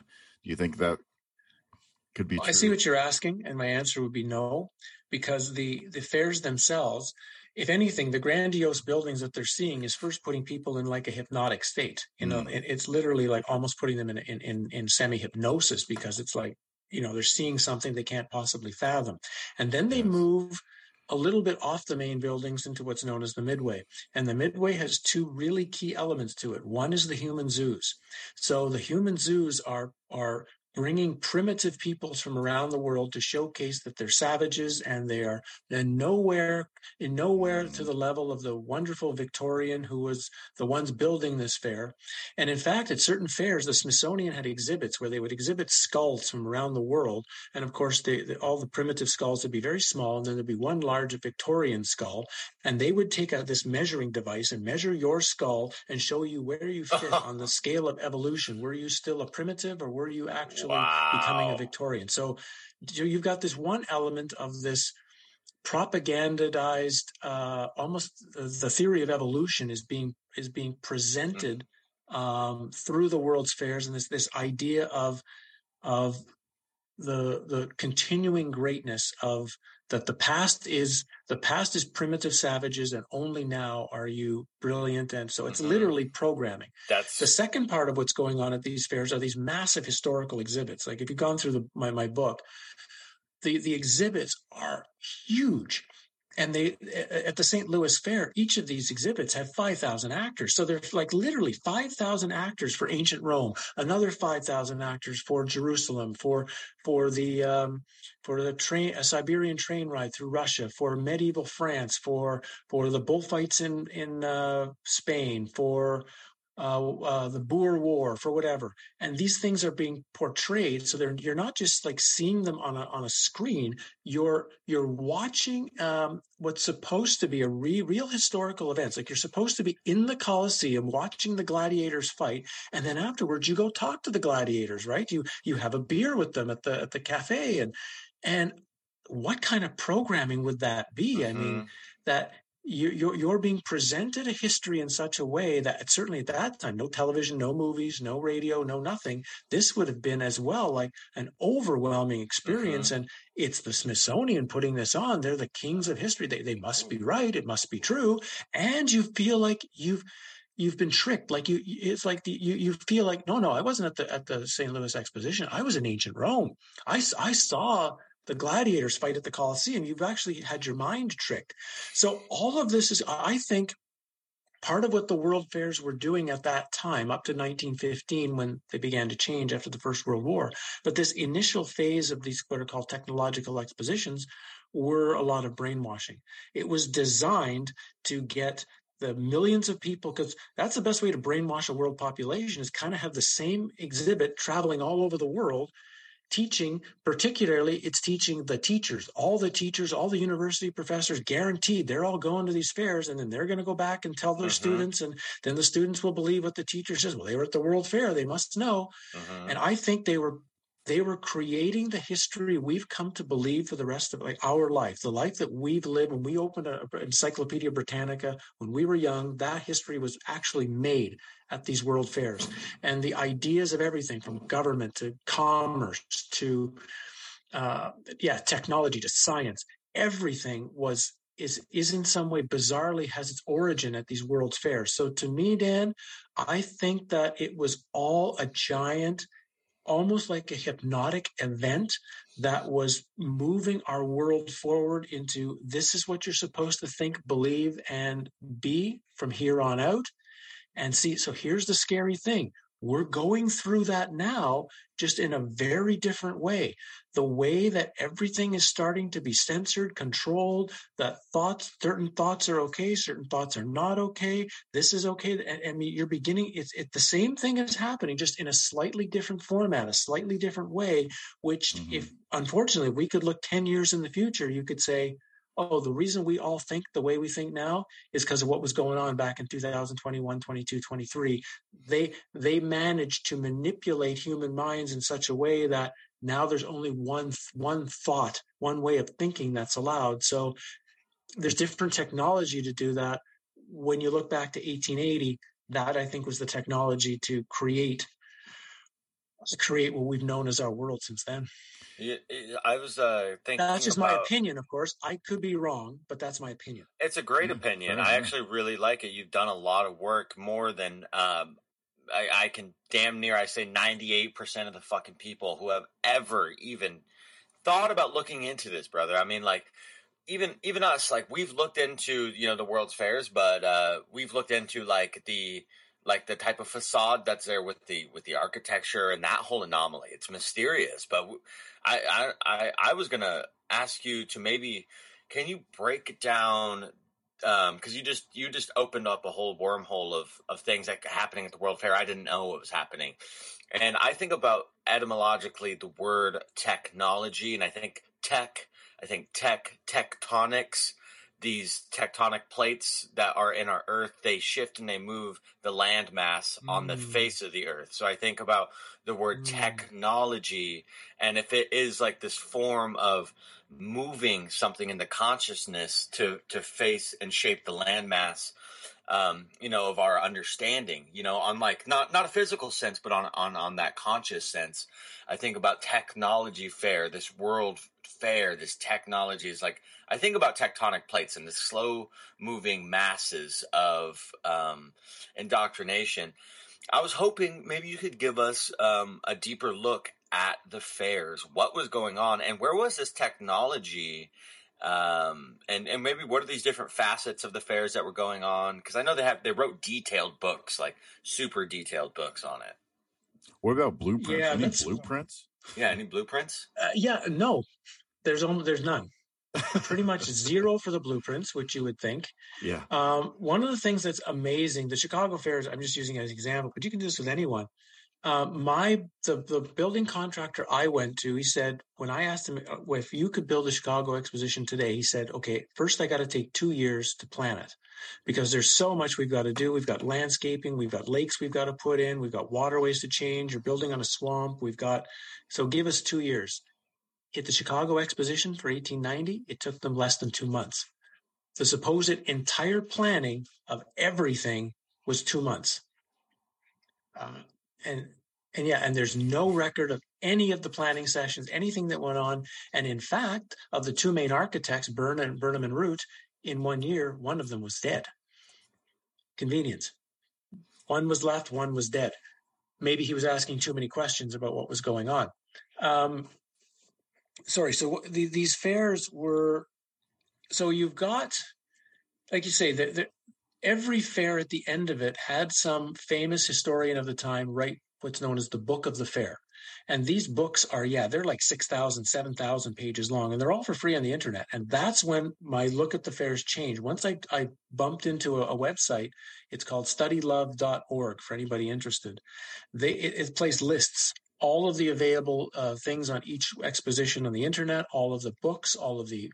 They actually had travel guides, would be like the same way you would get a Lonely Planet to go to like Rome or whatever. They had Rand McNally had a had a travel guide for every single World World Fair in in in in, uh, in the United States. Itinerary, massive books again, everything like that yeah, like seven, eight hundred pages. So it was wow. from reading these books that I began to understand what actually is going on in the fair because the books actually will list. It's incredible. They will list every single exhibit in every single building. So at the at the Chicago Exposition, one of the medium-sized buildings was known as the Illinois Building. It looks like one of the state capitals. It's almost the same with a nice, beautiful dome and tower and whatever. Nice building the and the number of exhibits that were in that so listing the paintings the the jewelry the you know the uh, historical exhibits whatever it was 28 pages long. That's one building 28 pages long to list all of the stuff in the one building. So you're dealing with first in the large buildings right you're going to see newest technologies newest uh, they like to showcase um, things like uh, especially the car and the plane and and uh, and uh, and motors and electrical electricity was a big one. There was a whole building just for electricity, and there was all these battles going on between Tesla and Edison, supposedly, on who was going to win the electricity rights for all of these fairs. Tesla usually seemed to win all of them, which made Edison really upset. And there was always these battles in the fairs. Edison tried to make exhibits in the in the electricity buildings that were so huge and overpowering that almost like like took over the exhibit. So you've got that going on. Then you've got every country in the world was sending priceless pieces of art overseas to these fairs or the other way the united states or would send them to europe. So you'd have buildings of like statues and paintings and, and not just like simple stuff. I mean like priceless works of art are being shipped over. Textiles jewelry um, so you've got you've got all of this being displayed. First off, uh, Krupp Armaments in Germany, they would send they sent an entire building prior to the First World War to every exposition, showcasing all of their military equipment, like literally all of it. Uh, another bizarre one was 1907. There was a there was these things called World's Fairs, which are the big ones, and then there's these second ones that are would be known as like uh, just fairs, let's call it. They're the one level down, but for our purpose, they're they're all the same thing. There was one in Jamestown in 1907, which, as you guys know, is one of the founding points of the United States. It's it's a key historical uh, area, and it's now it's now Hampton Ro- Hampton Roads. Is that the the naval base that's there? Anyway, at that time there was no naval base; they were just building it but they brought what was known as the Great White Fleet to start their tour of the world at this World's Fair in 1907. Now, the Great White Fleet was 15 giant U.S. battleships that they sent on a on a one year circuit of the of the world, supposedly on a peace mission to show the world the wonderful job that the United States is doing to secure world peace. And it was stopping at all of these ports all over the place. Now, first of all, why would sending 15 giant battleships to a foreign country indicate uh, a nice peaceful intention? Secondly, often wherever these battleships seem to end up, the city seemed to get blown up and destroyed. Uh, like they, they were they were in San Francisco just after the supposed earthquake. They were in somewhere in southern Italy, and again the whole city was seemingly burned down or blown up. Or so again, you have to start asking, what is this Great White Fleet really about anyway? And also all of so that's there's another thing that's tied to the fairs then you've got these midway things so you on one sense you've got the the the fun parts of the midway the the restaurants and the bars and the uh, exotic exhibits, trying to bring Cairo or or the streets of this or the streets of that to people. Then you've got the the uh, sorry the human zoos. Then you've got the uh, the historical exhibits, and then you've got the each. For example, the United States, each state had its own building. Each country had its own building. Each so the the massive amount of stuff doctors had warned their patients that if you, that if you were a bit ill and you tried to walk through the whole fair, you might get a heart attack and die. Huh. That's that's the kind of scale we are looking at. I wrote in, in my because I, I, recently updated my book. It's a, it's an updated version now, and I, I I told people if you really want to know what this is like, the Chicago Exposition is 700 acres as an example. So 700 acres is 2.3 square kilometers. I can't remember what that is in miles, but anyway, 2.3 square kilometers. I said, just do that. Go outside your front door and walk 2.3 kilometers straight, then turn left, walk 2.3 kilometers, then turn left, walk 2.3 kilometers, then walk 2.3 kilometers home. That's now you've got the scale of the size that was supposedly built in two years of the Chicago Exposition. And like St. Louis was bigger, Paris was bigger. And, uh, again, it's so so it's it would it would have had to have been overwhelming mm-hmm. with with the amount of stuff that was going on there, and particularly if there's a nefarious way to it of what they're doing, given that all the buildings and the structures are generating an energy, so they're generating an, an energetic current. And if and if you and like anything, any energy is just uh, it's fused with intent. So if your intent is you like that healing and balance, well, that energy is going to become healing and balancing. If you want that energy to become controlling and and uh, making people sick, well, you can do that too. So it's also who or what is being done with the energy that's being generated by the buildings with all of this stuff going on around it. When you step back and see what the research showed me, it, it, it just takes the it takes the fairs to a level of unbelievable craziness. That, that, like makes me think of like um amusement parks. Do you think there's anything nefarious going on with amusement parks? How they are harnessing energy or generating energy from people maybe or or what's going what do you think about amusement parks? Yeah, I mean they come they come from this stuff. Amusement parks began yeah. to be built out of the world's fairs.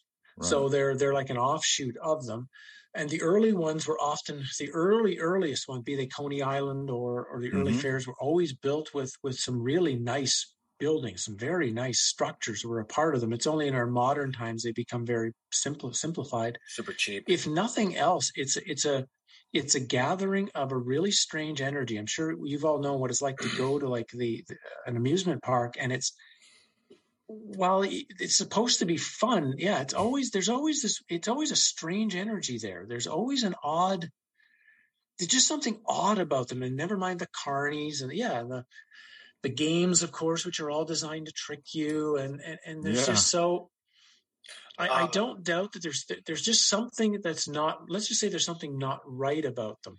Um, you know the other side of this that people bring up that we should mention of course when you talk about the fairs they try to compare it to today to like building the olympics. So you know oh yeah it's like a it's like a big thing of showing off and then the city gets a bunch of money and they build all these giant structures and they have this thing and you show off and then everybody leaves. But usually they keep the buildings.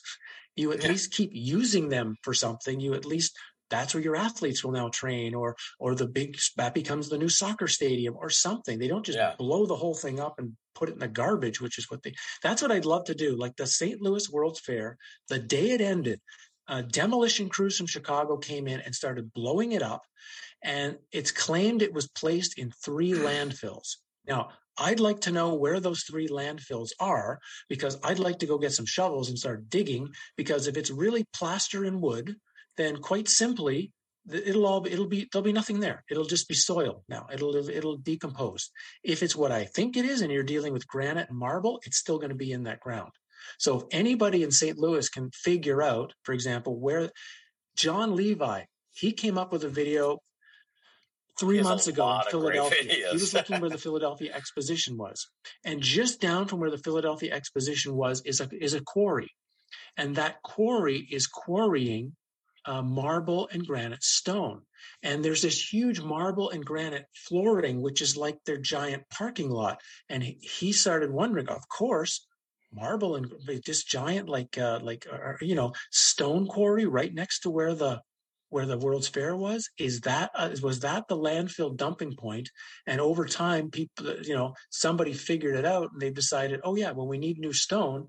We'll open a we'll open a, a quarry here and pretend like we're digging it out of the ground. We're just digging up the old World's Fair, mm-hmm. cleaning up the blocks, shuffling through trash shuffling through yeah. through trash. Let me ask you this because the human zoo thing really kind of. Uh, I, I, I mean I'm a big you know, I, I try to, to warn people about human trafficking. I, I've witnessed people go missing. Um, you know, that stuff, it really infuriates me. Like there's, there's definitely something strange going on with that. And I think it might tie into, yeah. you know, the whole orphan train thing, great resets, you know, there might be a human farm somewhere where they're, or at this point, they're probably just you know regenerating you know bodies and and and eggs and you know growing them in labs uh, underground or in space whatever anyways pt barnum is this other character that was around this kind of time period and he mm-hmm. bought a lot of these you know structures and he like was a real piece of work in my opinion do you, have you ever come across pt barnum in your research oh yeah we did um when I, I, do these ones with uh, talks with Emily and uh, Michael Susquehanna Alchemy, and we did one on circuses one day. We we did we have these we just pick a topic Ooh. and it was circuses. Where can we find and, that? Um, just by the way, really quick. Yeah, so we in in the course of this into all sorts of things relating to circuses. As you go into yeah, the, we, we you know we talked about uh, Barnum and Bailey and these two guys and and the sort of which originally it started more as a freak show, right? It started as mm-hmm. more of like a, uh, a um, not like a circus as we know it. So yeah, humans. And as you start looking at yeah, as you start looking at, at the, how the circus has developed over time, one of the main weird features of the of the circus is the clown. Now, the clown is is such a bizarre element because it kind of doesn't make a lot of sense, uh, except there was a, a guy there's a guy conspiracy are us he has a channel on youtube mm-hmm. and he did some videos a while back talking about what he what the what's called the Nephilim, the sort of potentially the original controllers of this realm, and that they the the depictions of them far back in the past or the discussion of them seem to make them sound like they looked like clowns or that they looked very much like the Kachina dolls of, of the Hopi. And so he started presenting, are these things, be they the Kachina dolls of the Hopi or the, the what we know of as a clown, a remnant of information that was being placed in by probably humans to try to remember what these original controllers look like so you could you could tell them apart because so many kids are afraid when they see a clown. As soon as a clown comes but they get scared. And i think that there's something in our genetic makeup that tells us we're seeing something that uh, doesn't belong on this in this realm doesn't belong on planet earth and it's instantaneously terrifying to us. And we actually have to be conditioned out of it to try to pretend like the clown is okay. So all of that is, we talked about all this weird stuff when it came to the circus. So yeah. Uh, but that again, like you say, it's coming out of this period. This period, mm-hmm. 1850 to like yeah. 1900 is like the, the, the, the foundation point of everything in our modern world. There's almost nothing that where we are now, you can't track back to actually having it really start somewhere in that period. You say, well, you know, it has its origin a bit further beyond that. Yeah, but in the in the form we know it of its today, you could say like 1868 that's when it started so it's this time frame is so strange because it literally shaped everything of the last 150 years do you think that i mean obviously there was there was things going on before that, right? Like the, life itself didn't just necessarily pop up and spring at this time period, but I think there's an alchemical play here. There's obviously some sort of control play here. There's some sort of narrative mm-hmm. shift or paradigm shift here. What do you think um, uh, was happening with the energy from these from these buildings? Do you think it potentially was that they uh, uh, knew about how to how to harness all of the the energy. They knew how about how these physics work, these electromagnetic static, you know, energy uh, electron creators, whatever. These resonance buildings that could contort the human body make you feel good or if you can control that ener- that technology you can make them feel bad or vice versa you can make them feel however you want do you think there was there was that mm. was uh to kind of like make sure this turning that we will not be able to access this type of information or this type of technology. Yeah, my, my feeling on that is that all of these ancient, what we're calling an ancient structure, and you can even say the the buildings we're talking about the 1800s are really ancient structures. That's what they are. Sure. Um, they were designed, or they first had to start being designed when this, we'll call it an outside force, got into this realm and began attempting to control it. That there was a period of time when it was just humans and animals and trees and plants and we kind of got along here on some level. Then this force the gnostics would call them archons. Various other native indians would call them different have different names for them. The wetiko or all sorts of things showed up.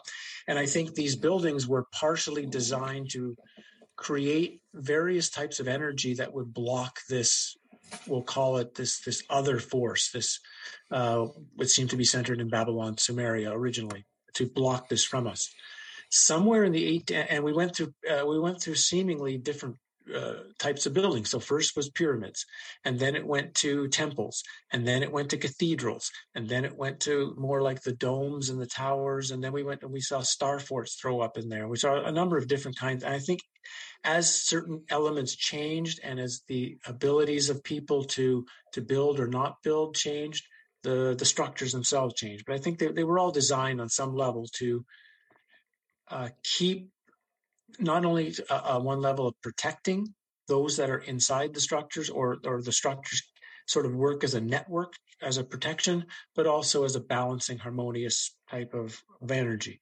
Somewhere in the 1800s based on all the stories of the that, that we have existing and again I don't trust anything in my history, but I, I, I, take history as hinting at things. So it's hinting in the 1800s at comets, at earthquakes, at huge upheavals. We've got city fires all over the world where seeming that every city burns down. We've got we've got weird things where it seems like the population is is decimated. We've got wars that can't be really explained, and all of that is happening at one period of time, and then it just seems to end these world fairs and other things start and off we go and I, i'm beginning to think there was a period of time when one way or another whether it's designed by some forces that were um, you know, you'd say killing off the human population, whether it was part of a cyclic thing where the sun sends off plasma bursts every certain number of years, or the earth does something and it and it just it just you know goes through an earthquake, uh, volcanic period, whatever. But it seems like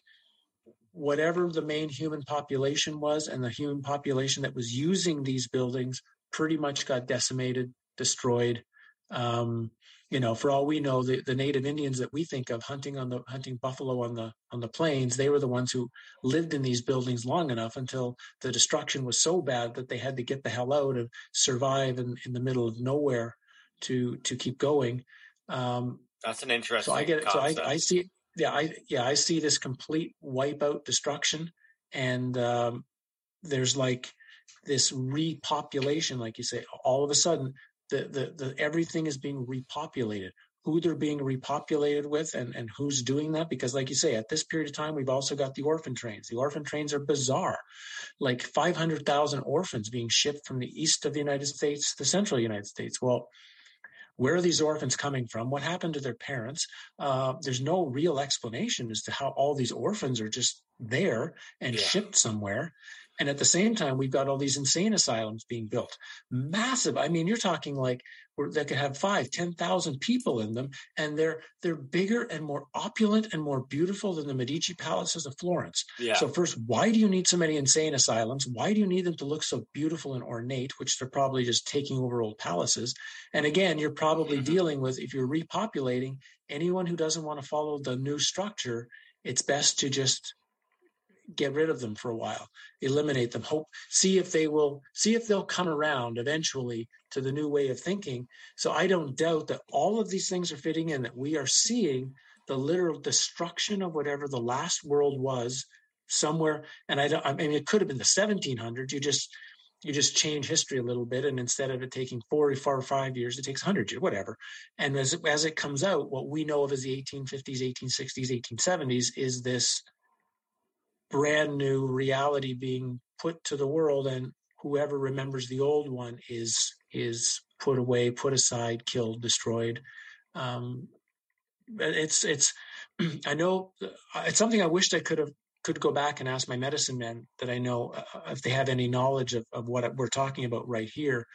But in one of the sweat lodges i was in once the the, the who i consider the, the leader of this sweat lodge to be an incredibly incredible man with fantastic healing powers. But he told me, whatever we do in the sweat lodges today would be nothing compared to 500 or 1000 years ago. We're like, he, he considered himself like just a child compared to the medicine men of his long-term lineage of what they knew. So wow. much has been lost. So much is just gone that whatever they have is just a tiny little piece that has survived, even though that's great and incredible it just gives a, a, glimpse of what it must have whoever what it must have been like a thousand years ago when they had all of that knowledge complete and usable. It's uh, it's pretty amazing stuff. Yeah i mean speaking also of this time there was a lot of wars going on in europe and uh, and slavery was kind of being abolished in 1865 in america. And so there's all these different other connections um, that i kind of see of with the orphan trains, I think that maybe they were taking uh, uh, kids out of uh, the European countries uh, whose parents have died from the war and bringing them to America to be indoctrinated. Because uh, you have a lot of Irish coming in um, and stuff like that. Uh, and then I wanted to get back to the clown thing a little bit too, because I heard in some documentary videos called Hidden Colors that the clown was actually very racist thing, and it was based on the the hobo of uh, the black slaves when they were uh, coming out of slavery. They had nowhere to go because they had no belongings or possessions, and they were basically making fun of uh, black people and uh, Oh, the hobo clown concept kind of thing. Yeah, mm. and that's why they had the afro hair uh, the big red lips and the big nose oh, and stuff man, like that's that. fucking super cruel. super racial. Uh, but that goes into the other ideas of the human zoos and how they're putting down these other people yeah. to make them seem like they're uh, better than everybody else. Um, so so when you so I've heard the Nephilim thing before and these tall white you know clown people, but I've also heard that other version of the clown too. So I don't know which one makes more sense. I mean, uh, obviously, tall white guys with red. Hair. They're hair. probably both right. They're probably yeah. pieces of both have been placed together into the. Um, yeah. Yeah, it seems kind of homogenized in a way. Mm, um, homunculized. yeah. And and the fairs, the fairs as well. I mean, they they one of the biggest exhibits for drawing people in in the later fairs of of, of like the 1890s and early uh, 1900s was something called the Old Plantation which was uh, you could get a chance, as they as they would say in the papers, to go see some old Southern darkies. Enjoy the basically they were old Southern darkies sing and dance. I think is how they mm. sing and dance to their wonderful Negro songs or something like that. And basically, it was an exhibit trying to show that the the black people really enjoyed slavery. That being being a slave on the plantation was great fun. Fuck this that. was a huge exhibit and it was marketed heavily in all the newspapers as kind of like I have again in my book the exact things that were in the newspapers to to present to and, and these were drew thousands of people a day to come to this exhibit. So I don't doubt that on one sense the clown thing would would fit into it that you would you would yeah you would piece together different parts to build your to build your symbol. On the second side of the first part you talked about the wars. We have a problem with that. And the problem with the particularly the major wars of the 1800s in Europe are the Napoleonic Wars. Mm-hmm. And one of the issues we have with the Napoleonic Wars is we don't have any bodies.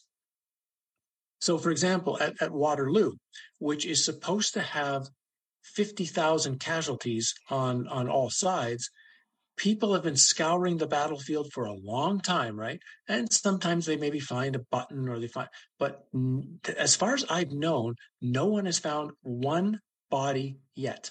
Uh, now, there's been a couple of bodies that have claimed to have been uh, dug up and have have have these weird, but everything about the the body and the presentation and where it is is always so weird. But even still, fifty thousand there, there should be everywhere. They should be all over the place. And if they're if they're wearing like you know military uh, metal clothing, all you have to have is a metal detector, and you'll bump into them somewhere.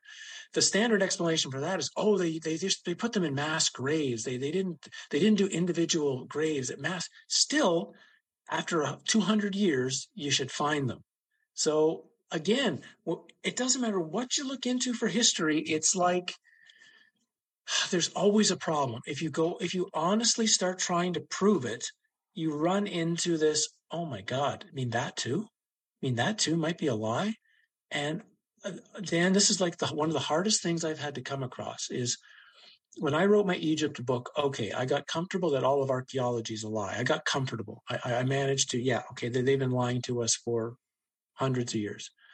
But I still believed in some point of our history. I still believe that at least the last two or three hundred years are probably true.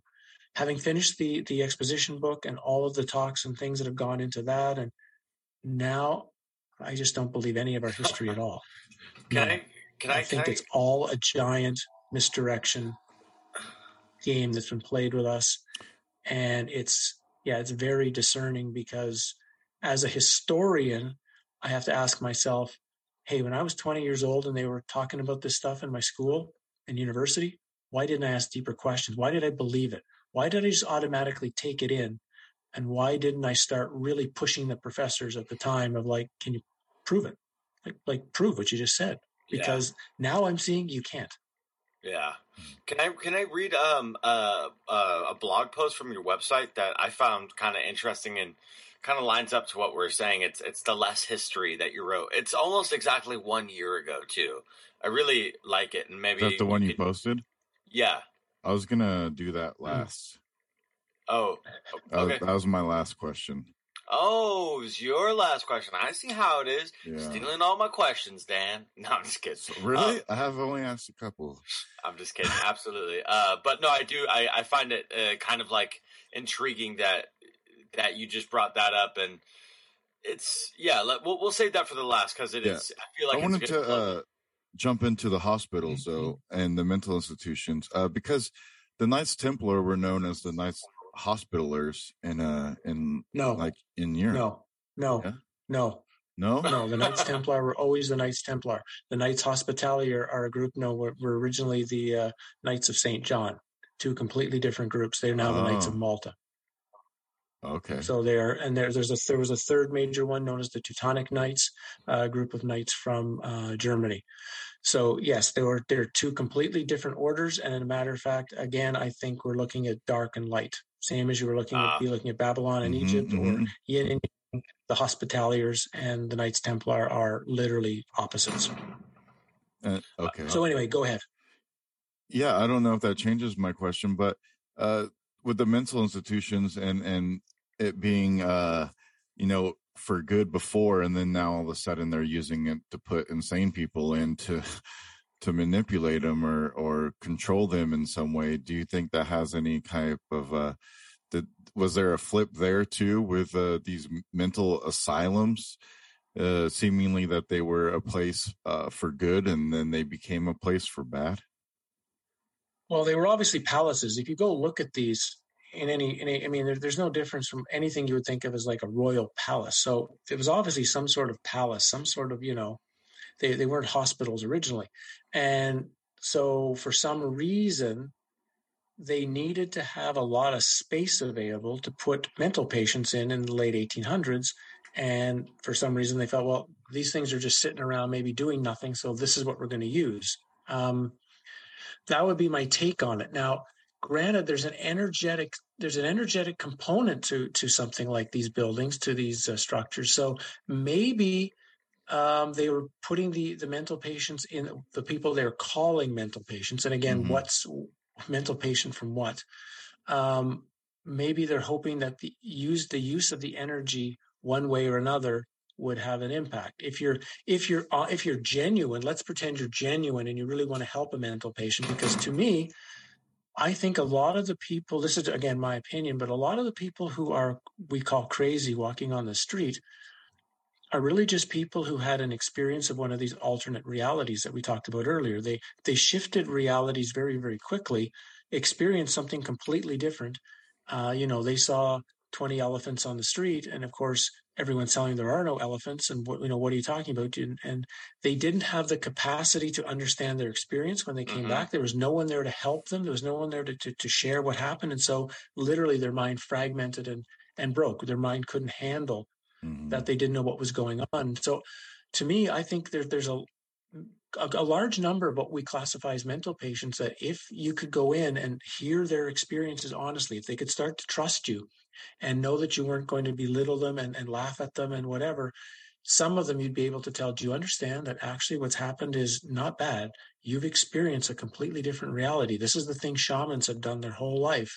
Yeah. And begin to explain what shifting realities is, what happens, and what you can do with it, why it's actually positive, why it is dangerous at the same time. But and yeah. I think a number of these people could be could be healed very very quickly with the right presentation and, and particularly the right energetic structure. I think you could maybe 20% of the ones that we are classifying as you know there's a, there's there's some that are just they're, they're gone they're out there but some have i think it's because they've had an experience that no one's been able to help them explain and so they've all they've come to believe they must be insane as opposed to you, you've just had you, have done the same thing uh, you know a shaman does and um, now we can and, we can try to help you at least understand your experience and move on so so it's so hard to say, Dan. Is is are they? is there in some level something that's trying to be helping people? Maybe, but it's the time frame. It's a weird yeah, time frame yeah. that no, I get that all of this stuff is going on makes me feel that probably the the result of it is not good. And how many people were holding on to memories of the past that just disappeared. Mm-hmm. And and then they they would put them you know so you have this experience you go to somebody because you don't know who to talk to you know you want to go to somebody who could potentially help you and what they do is they they shock you or they they control your electric uh mm-hmm. your electric body. therapy yeah. You know what i mean? Yeah so it's like there's something to understanding the attunement of the human electrical body and the electricity for lack of a better term electricity of the universe and of the cosmos and of our planet and you know that uh, that kind of like mm-hmm. tuning in that you were talking about earlier these different mm-hmm. radio frequencies and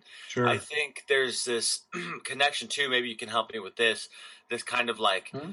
thought piece that i'm working on is called antiquated transhumanism transhumanism is this thought uh, or this you know it's connecting the the human body to the collective cloud through robotics, right?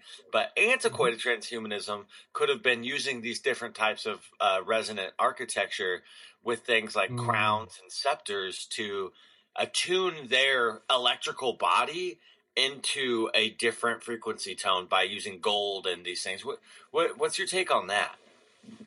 Hundred percent agree with that. I mean, that's a lot of what.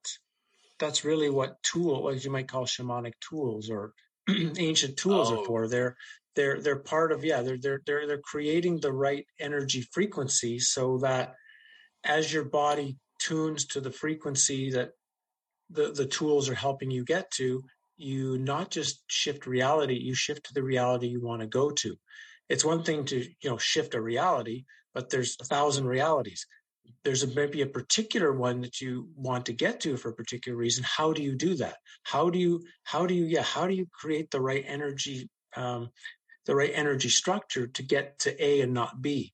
And i think yeah that's uh, some of some of these ancient um, devices you might say are actual almost like we would we would think of as a radio a way to have the radio go exactly to am 1100 every time you use them. So i, I would fully agree with with, with, that uh, that concept yeah that that's part of what they're doing. And um, um, certainly when you look at i mean the egyptian even the egyptian statues themselves they're still they're still energized. Like they are still healing structures today. I mean i have lots of stories of people who've been healed by by being around the, mm. the Egyptian by being around the, the Egyptian statues and doing things with them that I've suggested they do with them.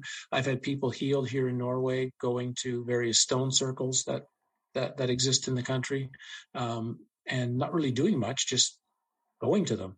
Uh, one one gentleman, he he was he was quite old. He was 80, I guess, when I first met him, and he came on one of my first tours to them, and he had a bad back, and and this one specific circle that's uh, that he was with a, a, very small group of us so there's some I, I don't show bigger groups i only show a few people that i know.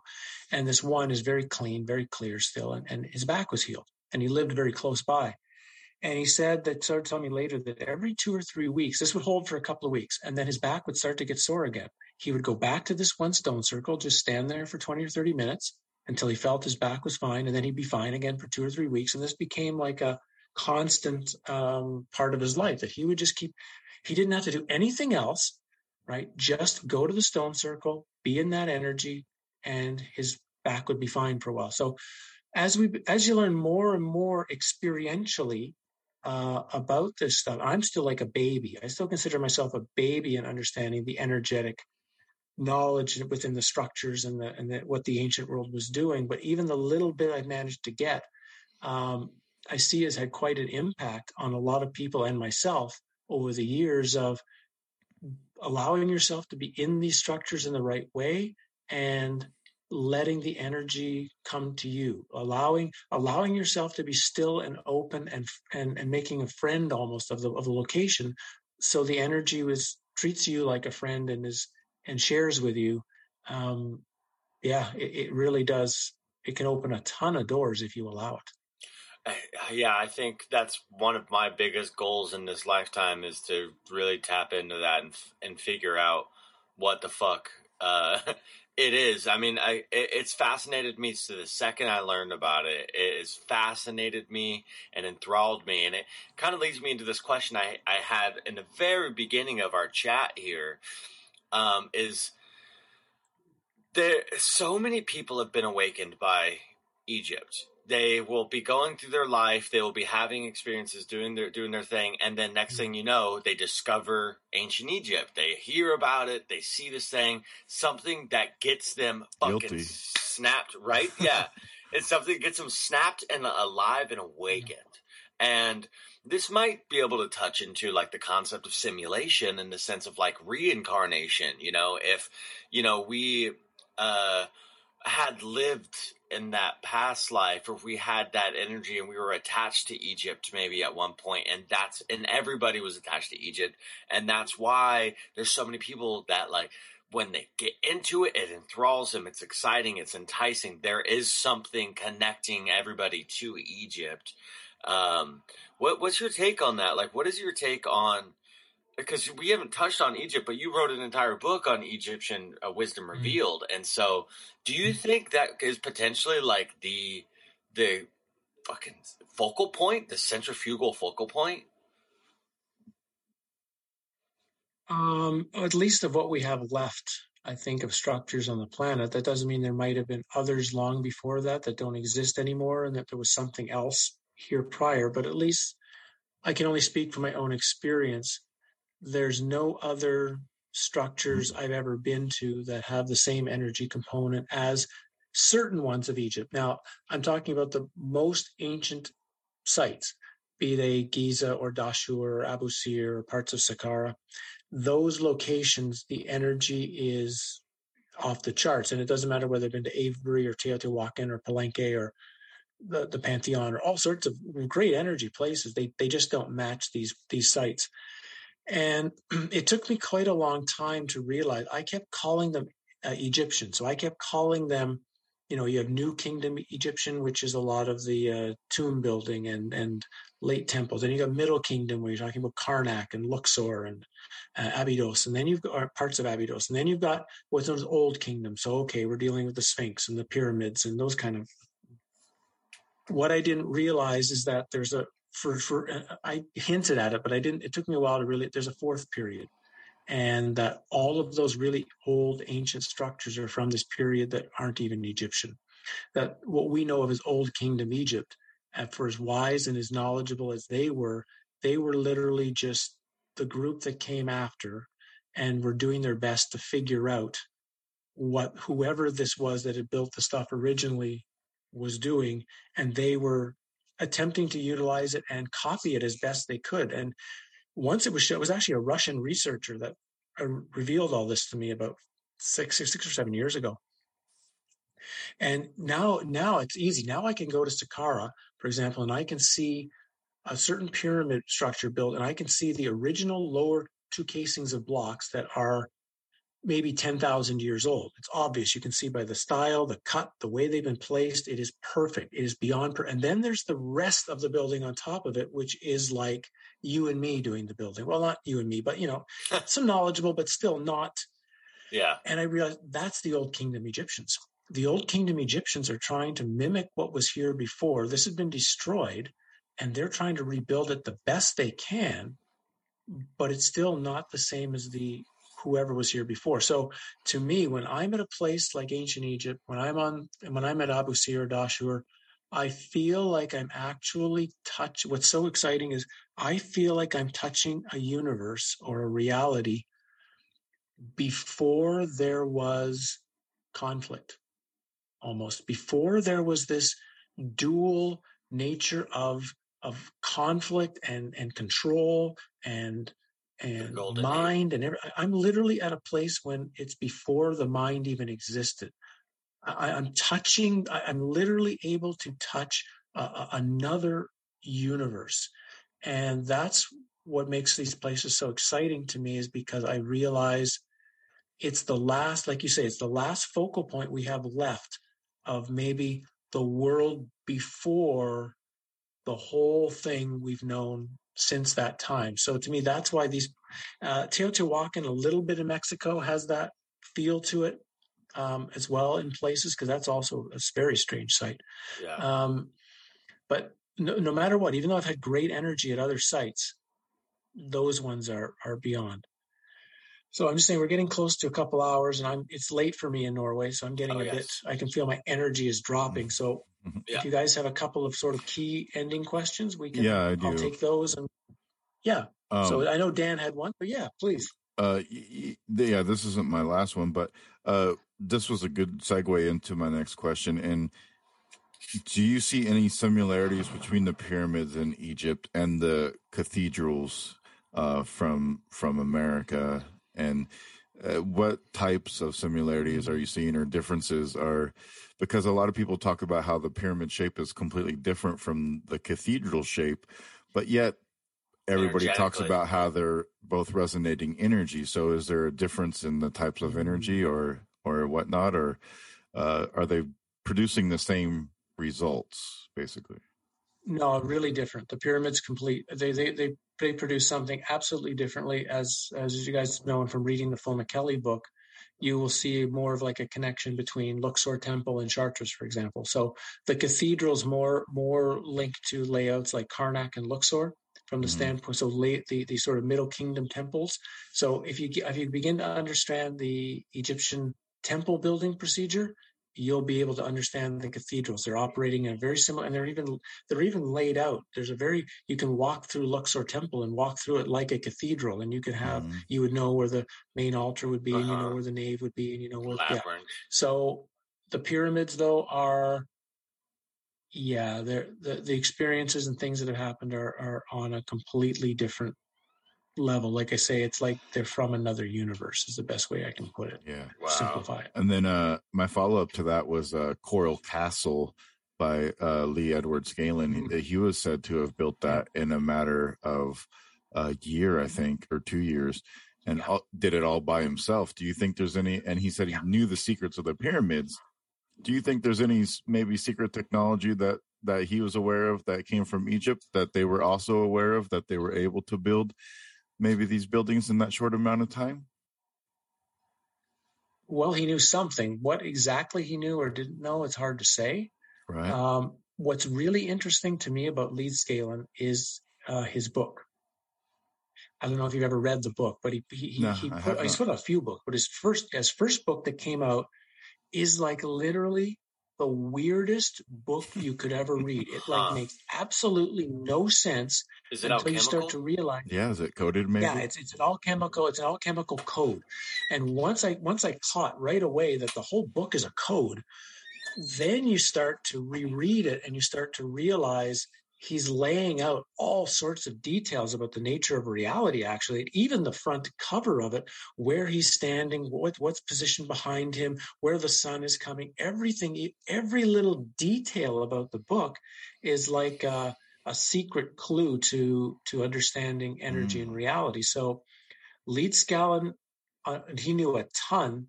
Not many have even broken what he's known yet. But if you're listening and, and that Coral Castle interests you, the book is free on the internet on that site that, that Coral Castle is. Go download it, try to Yeah. understand it. It will be a it, it's a mystery you'd probably enjoy digging into. Excellent. Wow. Yeah, Cor- Cor- Coral Castle's crazy. Uh, super cool, and it's an anomaly on its own. I so like I said, I flew into Orlando, and we have massive amounts of Dan. You brought up um, theme parks earlier. Mhm, mhm. We have Disney World, which is so Disneyland itself was built on the 33rd parallel in LA. And I watched, Hmm. I did some digging into like the building of Disneyland, and it was built. It's built very specifically. They knew it was built on a ley line, and what they did is through the entrances, through the gate entrance, um, they the it follows the ley line, and then it goes through this carousel, and the carousel is supposed to spin and it spins and shoots out the energy. So that's why you feel this magical energy when you go to Disneyland. Well, here in Disney World, it's Hmm. even bigger. It's like triple the size, and the whole Disney uh, aspect as well. You know, like you have um, the, at the Airbnb. This is like an actual like a Disney themed room, right? You have the alchemical, you know, the magic hat. He's a sorcerer, and then they're living within the castles, which are all spires, and they're doing alchemical practices and they're doing magical work. Mhm. So I'm gonna go into Disney World with a completely different viewpoint than everybody else probably that I'm with, and I'm going to be looking for the fucking secrets. And I'll keep you guys posted on what I find, obviously. Um, but uh, but howdie, um, you got any other? Uh, uh, I know Dan's probably going to finish off with your with your blog post, but I just wanted to ask you because your areas of research are like kind of cool, man. Like they're diff- they're different. You know, it's like you wrote Egypt, and then you did the expos, and then you have the book about your experience, and there's this nature of reality concept in there and everything. I'm wondering what's your next piece, man? What what's the magnum opus going on here? Is it you know is it focused on northern uh, mythos? Like you're in Norway? What's going on, brother? really simple. I'm I'm working on trying to write a. I shouldn't say trying because I got to watch my language. I am working on a novel um, to describe exiting Plato's cave.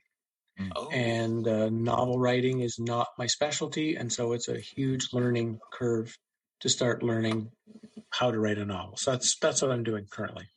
well, that's a magnum opus if I ever heard one, right there. that by the time I get finished, there will still be a there will still be books will still be allowed to be sold and you can still talk about it on the internet and I mean literally I'm not sure. I'm actually not sure that if in 4 to 6 months something like this like what we're doing right now will happen but, but that that this will be this will not be happening. Okay, just okay. What I lied. One final question, just before we go, just because you're awesome. Uh, what is your just just in a quick and most simple way you can put it? What is your idea of cosmology, and uh, uh, just at least our surface layer cosmology and our galaxy solar system? Simplest answer, it's all in it's all an illusion. There we go. That's all I needed to know. so There is my- there is something true because there is something true but it's nothing that you see or experience with your senses Hmm, i'll leave it at that cool. So my final question is uh, on uh, Yep. on the show Hot Ones on YouTube. He often does this thing with a guest called "Explain the Gram." So I'm gonna I'm gonna read this. Uh, this is something that you posted on the website. It says, "By now, there's enough out there from everyone researching these subjects that history, as is told to us, is a lie. The narrative on any level is a complete and total lie. So why does one need to study any more of it?" when you know it is all a lie just to verify another lie, that sounds like a giant waste of time. And we have no more time. Humans on this planet, the ones who will stand firm in their humanness, have very little time. What time there is needs to be used in the most wise fashion. Every mm-hmm. moment, a moment for deeper inquiry on the self, who we are, what death is, what God is, or mm-hmm. anything else that has meaning. Continued examination now of the nightmare, while perhaps interesting and a way to pass the time. 20 years ago, this was fine. No longer. And since I cannot make a suggestion to others and do something else, for I would be a hypocrite, more and more I have turned my focus on my actions to match what I am presenting, which is meant to match the inner realizations and experiences. Can you explain that a little further? Well, so I wrote that about a year ago. So I, yeah, like you say, so I've, I've come to a little bit different understanding now, um, and I can share that with you. For sure. Uh, a gentleman named Bart Marshall, actually, from some some um, talks we've done together, some conversations that have gone onto my YouTube channel have helped with that. And that is, we have crossed. I I was writing that when I was realizing we're crossing into a, a new, we'll call it a new reality. That's the best way of describing it. Our reality is becoming different now. Whether it's going to be good or bad, we don't know at this point, but it's the old one is gone. And what's important to recognize is that means all the old ways of doing things are are no longer relevant. So I'll give you a really good example. There was a lot of books that I used to read in like the in 18, 1990s uh, and on whether it be self-help or spiritual practice or all of those things were fine then. They're not anymore. And where we're going, they're literally not relevant. The problem is, we don't as yet have the we don't know yet what is going to be relevant because we're not really sure what the reality is going to going to happen. So we are actually at the cusp of building potentially the next thousand years of that which is going to be used, the things that will be mm-hmm. used now for self inquiry and understanding and finding truth and whatever that literally the, the, things from the past aren't bad. They were useful in their time, but we're going to be in a different time. We need something totally different. So the point I was making there is whatever you're doing, whatever you're working with, you have to get to, once you get to a certain point with it where it's it's paid off and it's had value to you you have to sort of turn and look ahead and say where this reality is going do i need to keep doing that or is is the is what reality is becoming is it calling on me to operate in a very different way and i think that's that's what's going on now is um, the person who spent a lot of time sitting and meditating and being quiet and having a peaceful mind that's not going to work anymore. That might have been fine 20, 30 years ago, but it's not going to work now. We're going to be in such chaos and challenge, certainly for a while. It's it's going to get bad. Like we ain't seen nothing yet. It's going to get bad. Oh, he and said it. You're going to, yeah. And it's so so we we require certain uh, exercises, practices, understandings, work that will fit the situation and um, and yeah, we are in a sense building that as a as a giant community together. You know, like uh, all of these conversations that I've been having in the last like six months with people like yourselves um, is building to something really different than the conversations I had a year ago. The conversations a year ago were just about information. That's all. Mm-hmm. The conversations now are like it's a feeling like there's something being built. Mm-hmm. Everybody is putting little pieces of things into a giant jigsaw puzzle and we are building potentially what we need to do to handle where we're going. And so that's the best answer I could give now for you, Dan, is that it's, it was, I was feeling it, but I couldn't put it really well into words. Maybe I'm putting it better into words now. Good. Excellent. Yes. That's beautiful, man. Um, also uh, you know thank you for joining us today we really appreciate your time and everything um, is, is there anywhere people can go find you or any websites that they can go check out that you would like them uh, to go see yeah you're welcome to uh, come i guess for now while i'm still on youtube you can go there Howdie Mickoski talks and i guess there's a couple hundred videos there now. If you go there, just look for a subject that's interesting to you because there's like so many different subjects that I touch on. Uh, just go find something that's interesting to you and re- listen to a few of those and start from there. Um, if you're interested in my books, which is always appreciative, um, you know, I don't do, I only, I, I, the only money I earn from all the work that I do comes from book sales and from, and from donations. So, um, if you like this material, buying a book is always appreciated. And you can always go over to Amazon with my name and just, um, at least see the three books that are available. Doesn't mean you have to buy from that book, book seller, of course. There's lots of other really good ones that uh, cover the books all over the world. So you're more than welcome to buy it from wherever you might be interested in. To me, buying a book now is even more important, mm-hmm. and not just my books. I mean, any book, a book that you think is valuable. Again, because we don't know in a year, five years, ten years if anything that might be classified as digital is going to exist, or even if what does exist dig- digitally has been manipulated. A lot mm. of books that have been, a lot of books have been taken out of libraries, older books placed on the internet, and those books, for the people who still have the original, don't match. The books have been changed when they've been put on the internet. So once it becomes digital, it becomes ch- potentially changeable at any time. So one of the things about having a hard copy of a book you think is important is that in 20 years, the book might still be here. And so you yeah. can go and, and see if the book is interesting uh, there. I still have the website, like you guys were talking about, with the really bad name, Egyptian wisdom revealed.com. And those are good places to start. And, and uh, there's lots of other interviews out there if this stuff interests you too to hear that. And uh, yeah, by all means, that's a good place to go and hear more of the man who rambles and sometimes talks too much when he's on. And, yeah, we love it. Great. Thanks for yeah, having. We love it. That's why we have you, and it's not just a show about us. yeah, yeah. No, this has been this has been great, man. This is um, it t- you, you, touch on a lot of things. I hope I hope people are um are able to take away some really good stuff from this, and uh, you know, I don't know what it's like in Norway. I've always wanted to be there, but you know, I'm I'm I hope to live vicariously through your experiences because uh, the fjords fjords have been calling me, brother. Well, you've got you were in Denver, Colorado. It's fairly similar, just with seawater. Nice, nice.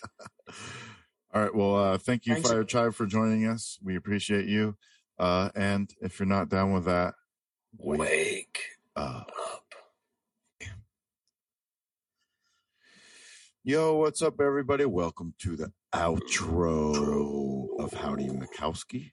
Howdy, How's it going? I'm Danny Naki Dan. That's the homie. I'm I'm homie. What did you learn today, homie? That uh, Mercury retrograde is real. Uh, whether or not it's a simulation, there's a cosmic code. Okay, here's what I'm getting at with with simulation stuff. Because you know, I said it in the show that like I think I used to think it was a cop out, right? And I, I still kind of do. Like it, it could be kind of cop outy.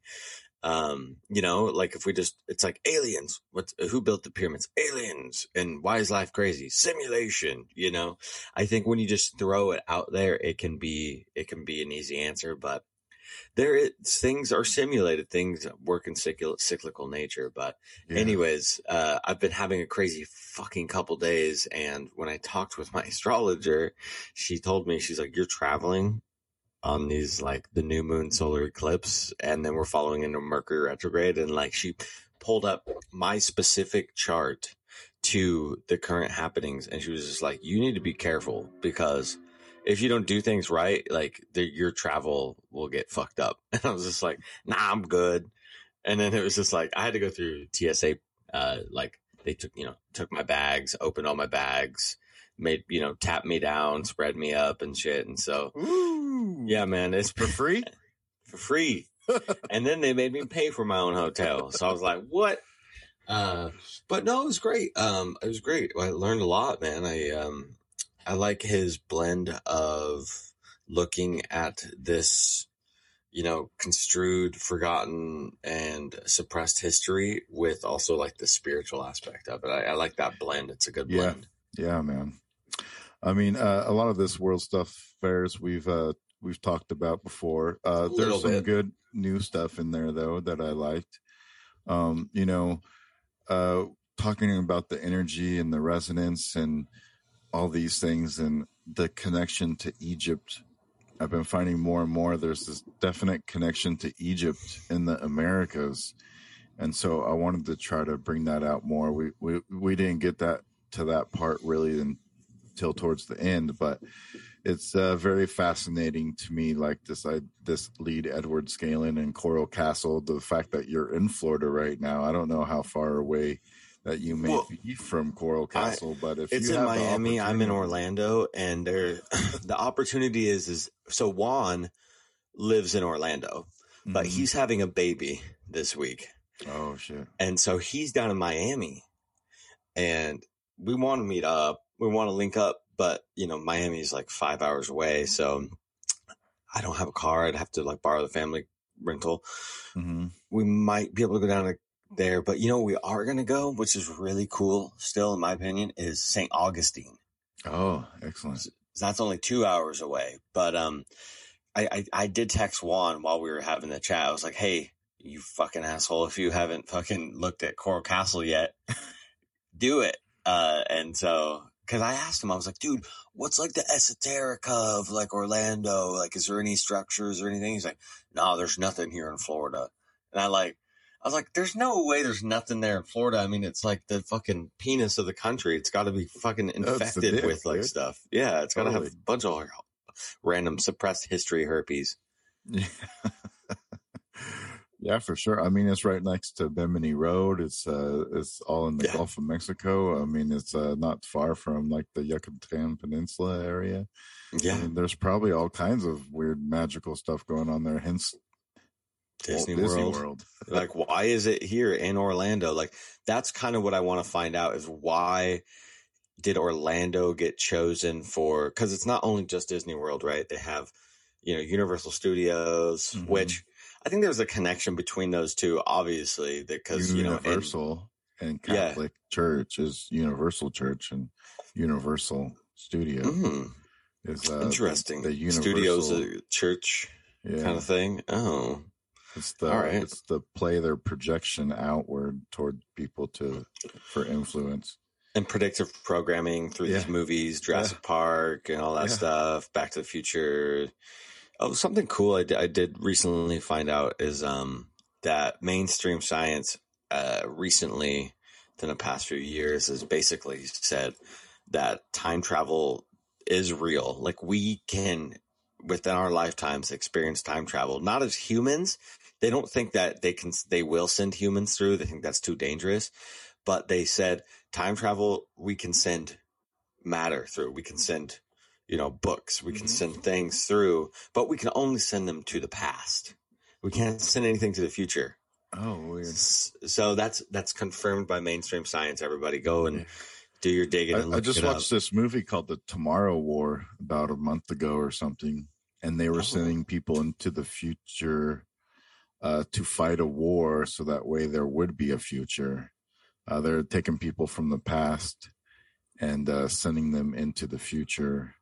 It's a very weird movie. It's very good though. I actually really enjoyed it, but it's a kind of a cool concept of time travel and everything and to fight these aliens that invaded in our future. Uh, they had to get people from the past to fight them because in the Tomorrowland, Nobody exists. Yeah.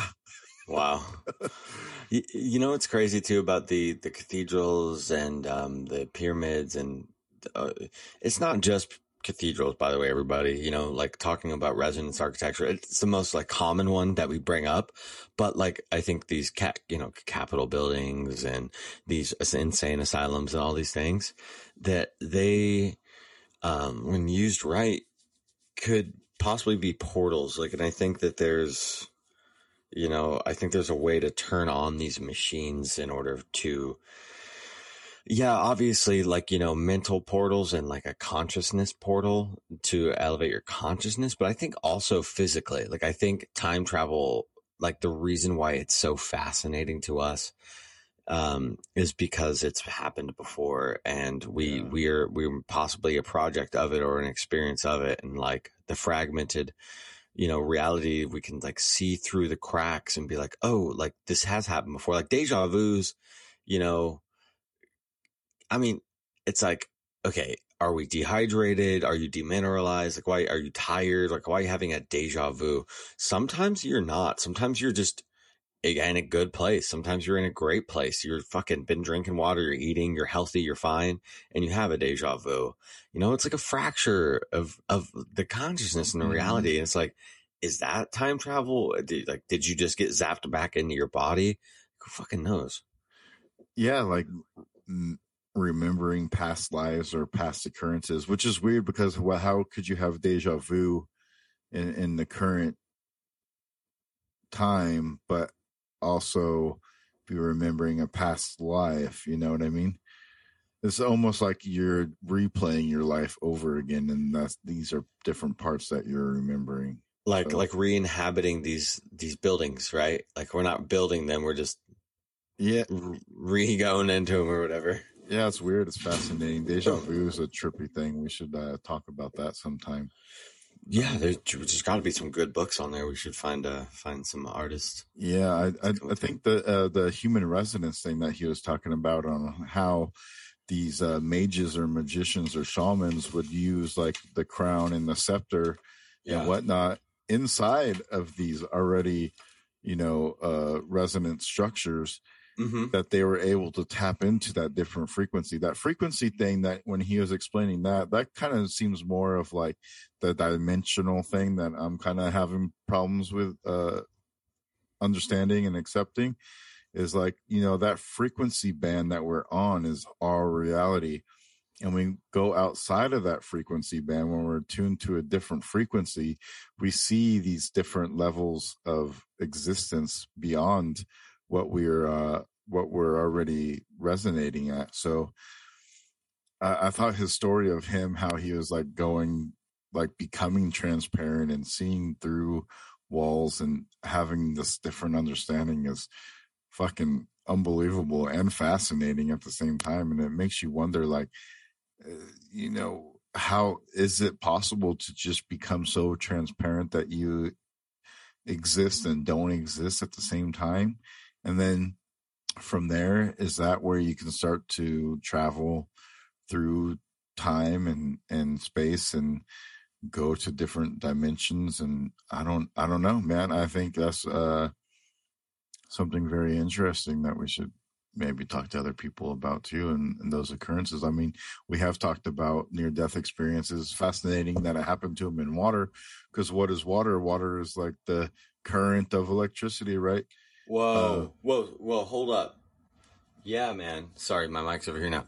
So he was having a near death experience in water, and then he was also getting downloads at that time yeah. because water carries information. And you know? and Navier Alora, when we talked to her, right, that was her thing too. Is uh, she almost drowned when she was like four years old, and so and she got those downloads too. So there's this whole water idea, something about the water putting all these memories or this electrosis process that's happening that you're just getting downloads from is pretty interesting. And a lot of the times that we see in these sci-fi movies, you know, people are being hibernated in these uh, water tubes or whatever, or uh, what's that? What's that other word that they cryogenically frozen? So you're being frozen in the water and so that water is having some type of electrosis process on your body or whatnot. I don't know. It's all fascinating stuff that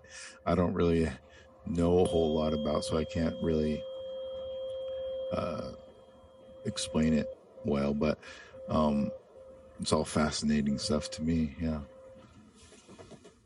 Oh, you got a tuning fork, huh? Hey, you got a tuning fork, eh? I uh so meeting up with my family, um, you know, I haven't seen them since uh, for a while, and obviously since Christmas and everything. And they got me a new mic. Um, here you see, mm-hmm. got a new mic, and then they got me a set of tuning forks. Excellent. I, I, I literally like this. I'm just now opening them up, like now. so I'm just now playing it. So I just wanted to share with you guys here. Let me get another one here. Excellent. Uh, while you're doing that, I just want to tell everybody go check out the Patreon. Uh, you know, three dollars a month. Go check it out. Good stuff on there. Also, uh, because of Romans traveling, we're unable to do the Tribal Council bonfire this month. So, in replacement of the Tribal Council bonfire, we have a couple Patreon episodes that we're to put together uh, that each of us did with Slick Dissident, uh, Gabriel, and uh, they're about Americas and the territories and uh, some interesting stuff in both of those conversations that we each had with him. We're going to combine it and put it out as one episode for the um, for the tribal council bonfire episode. So it won't be a group show, but it'll be uh, some shows that we did on the Patreon. It'll give you a chance to check out some of the stuff that we're doing on the Patreon. So maybe you will want to come over and check out the other stuff. And then uh,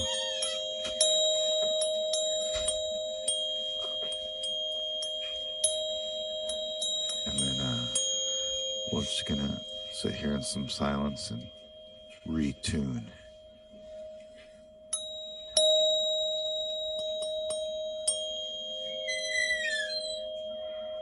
The the door doesn't help.